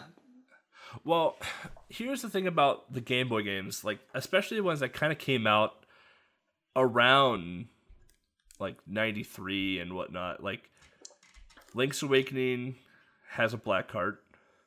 Metroid 2, I think initially was going to have a black card as well. Mm-hmm, mm-hmm. Um, Super Mario Land 2 was supposed to have a DX edition. Mm-hmm.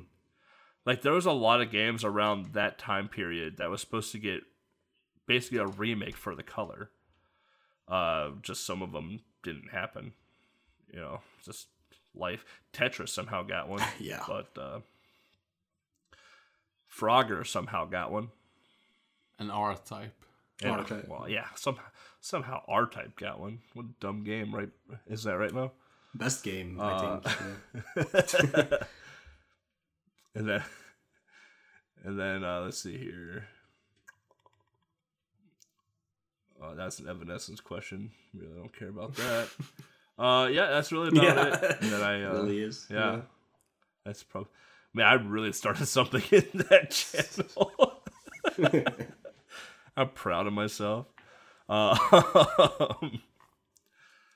so let's see here. Thought. Oh yeah. So I guess we'll just dive into the outro then. Um, if you, if any of you that listen to this podcast uh, have thoughts, suggestions, uh, want to give us feedback, want to praise our amazing podcasting skills, uh, please like reach out to us. We love to hear anything positive or negative. Like we're we're trying to make the podcast as best as we can.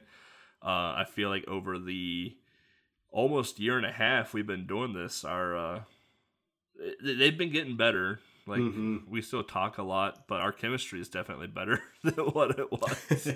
um, so uh, definitely it's a growing experience, uh, especially with you know two people from two very different uh, regions. It's uh, definitely a recipe of we need to grow and do this more often to be very good at Yeah. this.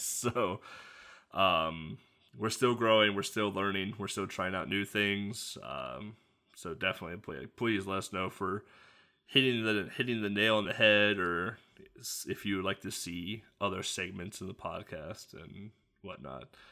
Um, we obviously, obviously, I, I we have a Patreon. We've talked about it for the last four months. uh, if you want to be a patron on our Patreon, uh, it'd be it'd be fantastic. You get a special color in our Discord. Uh, you get a special role in the Discord. You also are able to see the behind the scenes channel of the Discord. I believe you have access to the notes Yep. Indeed. for each episode. And I'm actually also looking into how to allow you to go into the podcast recording channel, but not interrupt mode I'm talking. so I'm still looking into that, but that might be an interesting uh, tier reward for for Patreon, just to let you all hear our our ramblings during breaks and whatnot. So, um, and then once we hit 20 a month, I believe it was, we are going to live stream our episodes, yeah. which means I have to shower in the morning and Yeah. look pretty. Definitely. And then we also have, we we we also have a PayPal. So if you don't want to do the whole subscription per month thing and just want to throw money at us, uh, we do have a PayPal as well too that you can just you know donate to. Uh, we don't really have anything special for that, I don't believe. But uh, if you are a PayPal donor, uh, please let one of us know, and I will make you a special role. So at least you will have something in the Discord at, at minimum. Uh, outside of that, um, Grunt and Hero, what big projects and where can they find you uh, moving forward? Yeah, I'm always streaming Game Boy, of course, at my Twitch, Granon underscore hero. Been going on uh, almost three years now, with the with the 229 beaten games so far. Uh, I got True Lies, I know, in queue playing after Boxxle, uh, and I got amazing. That's a good podcast episode. Yeah, I haven't listened to that episode yet. I I want to listen to that one after, but uh, t- I don't think that episode is very good. uh, How when you No, it is. When you say it it is. like it's that. just very underappreciated. That's what it is. okay, yeah, yeah. very I I I, listen, I will listen to it when I play the game because I want to go in totally blind into that game because I've heard it's pretty good. Yes, It's not bad. Yes. yeah, yeah, it's, it's not bad. It's pretty good. So, uh, and I also got uh, I I play some NES games as well uh, to to don't bore my viewers. I I I love the Game Boy, but I know my viewers want to see some color from now and then. Yeah. Uh, so I'm doing like a 100 top uh, chat uh, voted list thingy. Uh, so upcoming NES games is uh, Mitsume ga Tooru. That's Oh, I a love that Famicom, uh, game. game. Yeah, I haven't played it. I've seen Andy play it. so Uh, yeah, I've heard that. I've heard that as well, and I, I've only booted it up to see that it works. Yeah, yeah. And the title screen says normal and easy, but I guess I'm supposed to play normal. Ah. I don't see why I should pick easy at the uh, first time I Should play it. only be like an hour long. Like I actually blind raced that game, and it only took us like 15 minutes. So Oh, Yeah. oh shit. Oh, yeah. Mm, sorry. uh, yeah, no, Alright, I also got ding it out. yeah. Uh, I I also got Mega Man 3 for the NES queued up, and that's that's a pretty fun thing about this list because Mega Man 1, 2, 3, 4, 6 got into my chat's top 100 NES games, but Mega Man 5 didn't no, get into it that's weird. the NES game. Yeah, that's actually That is kind of weird. weird. Uh, so that's what I'm be- been doing and what I'm gonna do. Um, yeah, I'm on Instagram and on Twitter, Granon underscore Hiro, but uh, you'll you'll see most activity from me on Twitch every week. Yeah. And where can I find you, Mo? Not like always, you can find me on Twitch, YouTube, and Twitter. Uh, just always Mule, which is M O E L L E U H. Um, but um, yeah, that's that's pretty much everything I have. I don't have anything else. Uh, I do try to stream more, uh, more at an actual schedule, but it just never works out. Like if I'm around, I'm around, and otherwise I'm not. Like that's all I can say. It's fair. It's fair. Uh, you can find me at Baltic Gaming on Twitch and Twitter. YouTube is slowly building. Don't have a custom URL, so I don't even care about that. And you can find me on Instagram, uh, Baltic Baltic Gaming, I believe, on Instagram too. I don't post much to it, but I am there. Um, my pro, I actually ha- am going to back into speedrunning next month. I'm going to do. I'm going to learn five NES games. Yeah, NES, not Game Boy, NES. Because I already have a hundred, hundred Game Boy games speedruns under my belt. Such betrayal. So I, hey man, top top ten anime betrayals 2019. Um, but uh, I'm gonna learn. Uh, I, I wrote them all out, but like Nightmare on Elm Street was one of them. Um, I don't know. There were a few. I can't remember them off the top of my head anymore.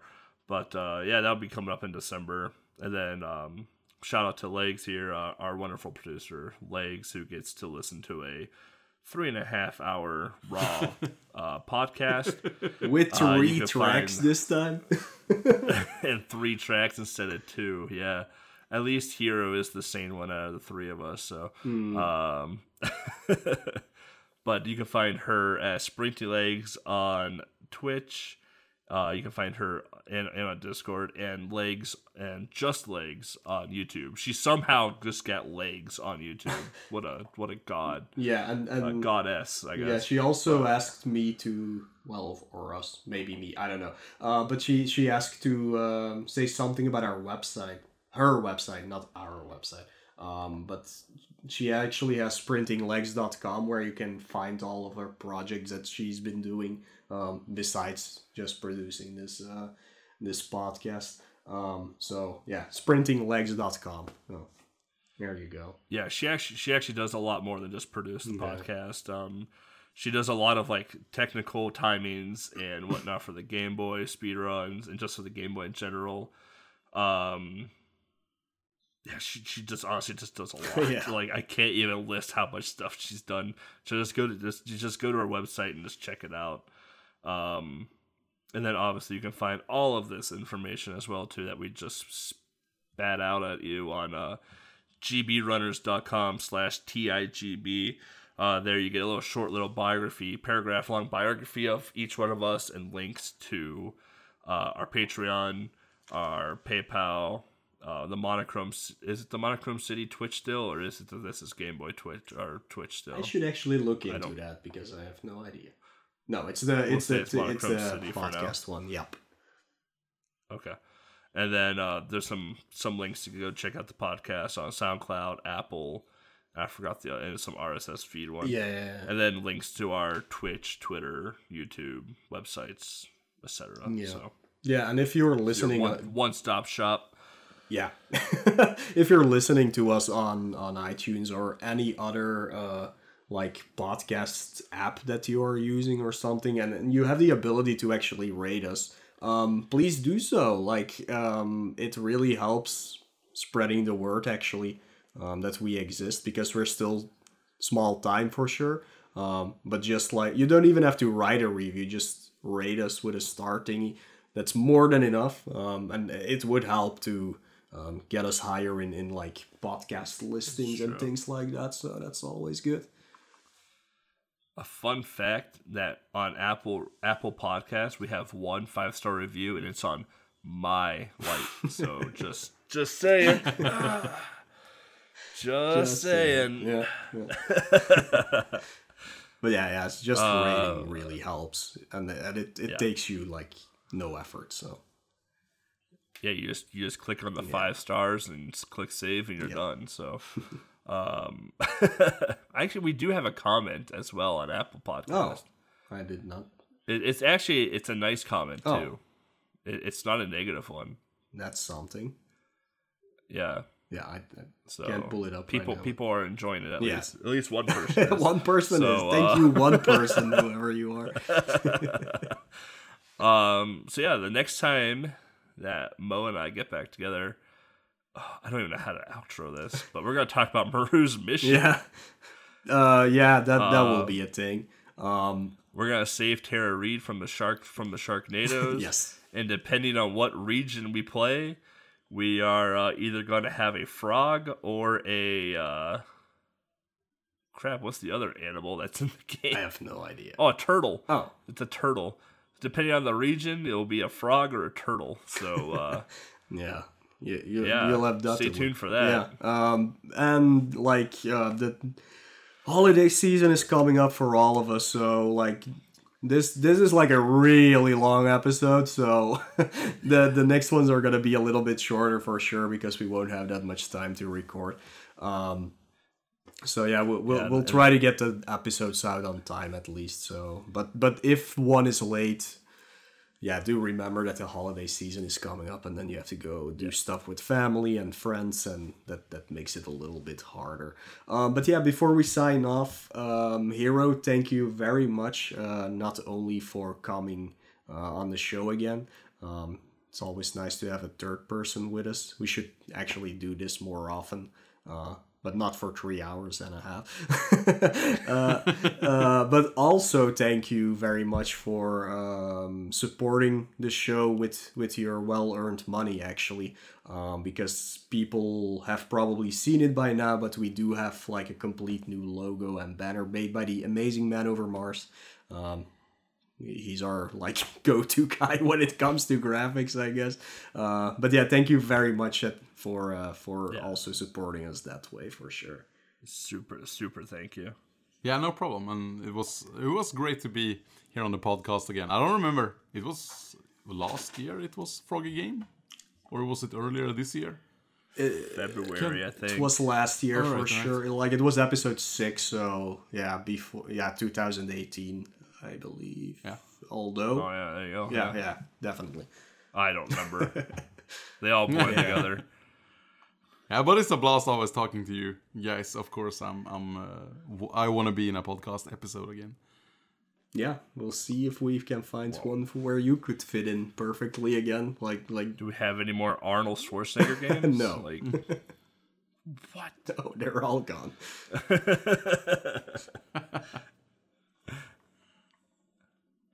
Uh, so yeah, until next time again, thank you, Hero, for joining us and for all the support you've given us. And uh, the next time you hear from us will be Maru's mission. Yeah. Either we'll be sailing in on a turtle or a frog, depending on where we're coming from.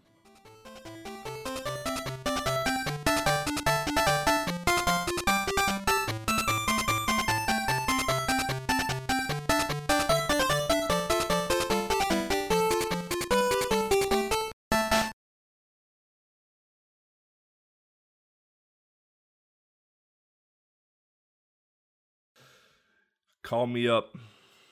I got you.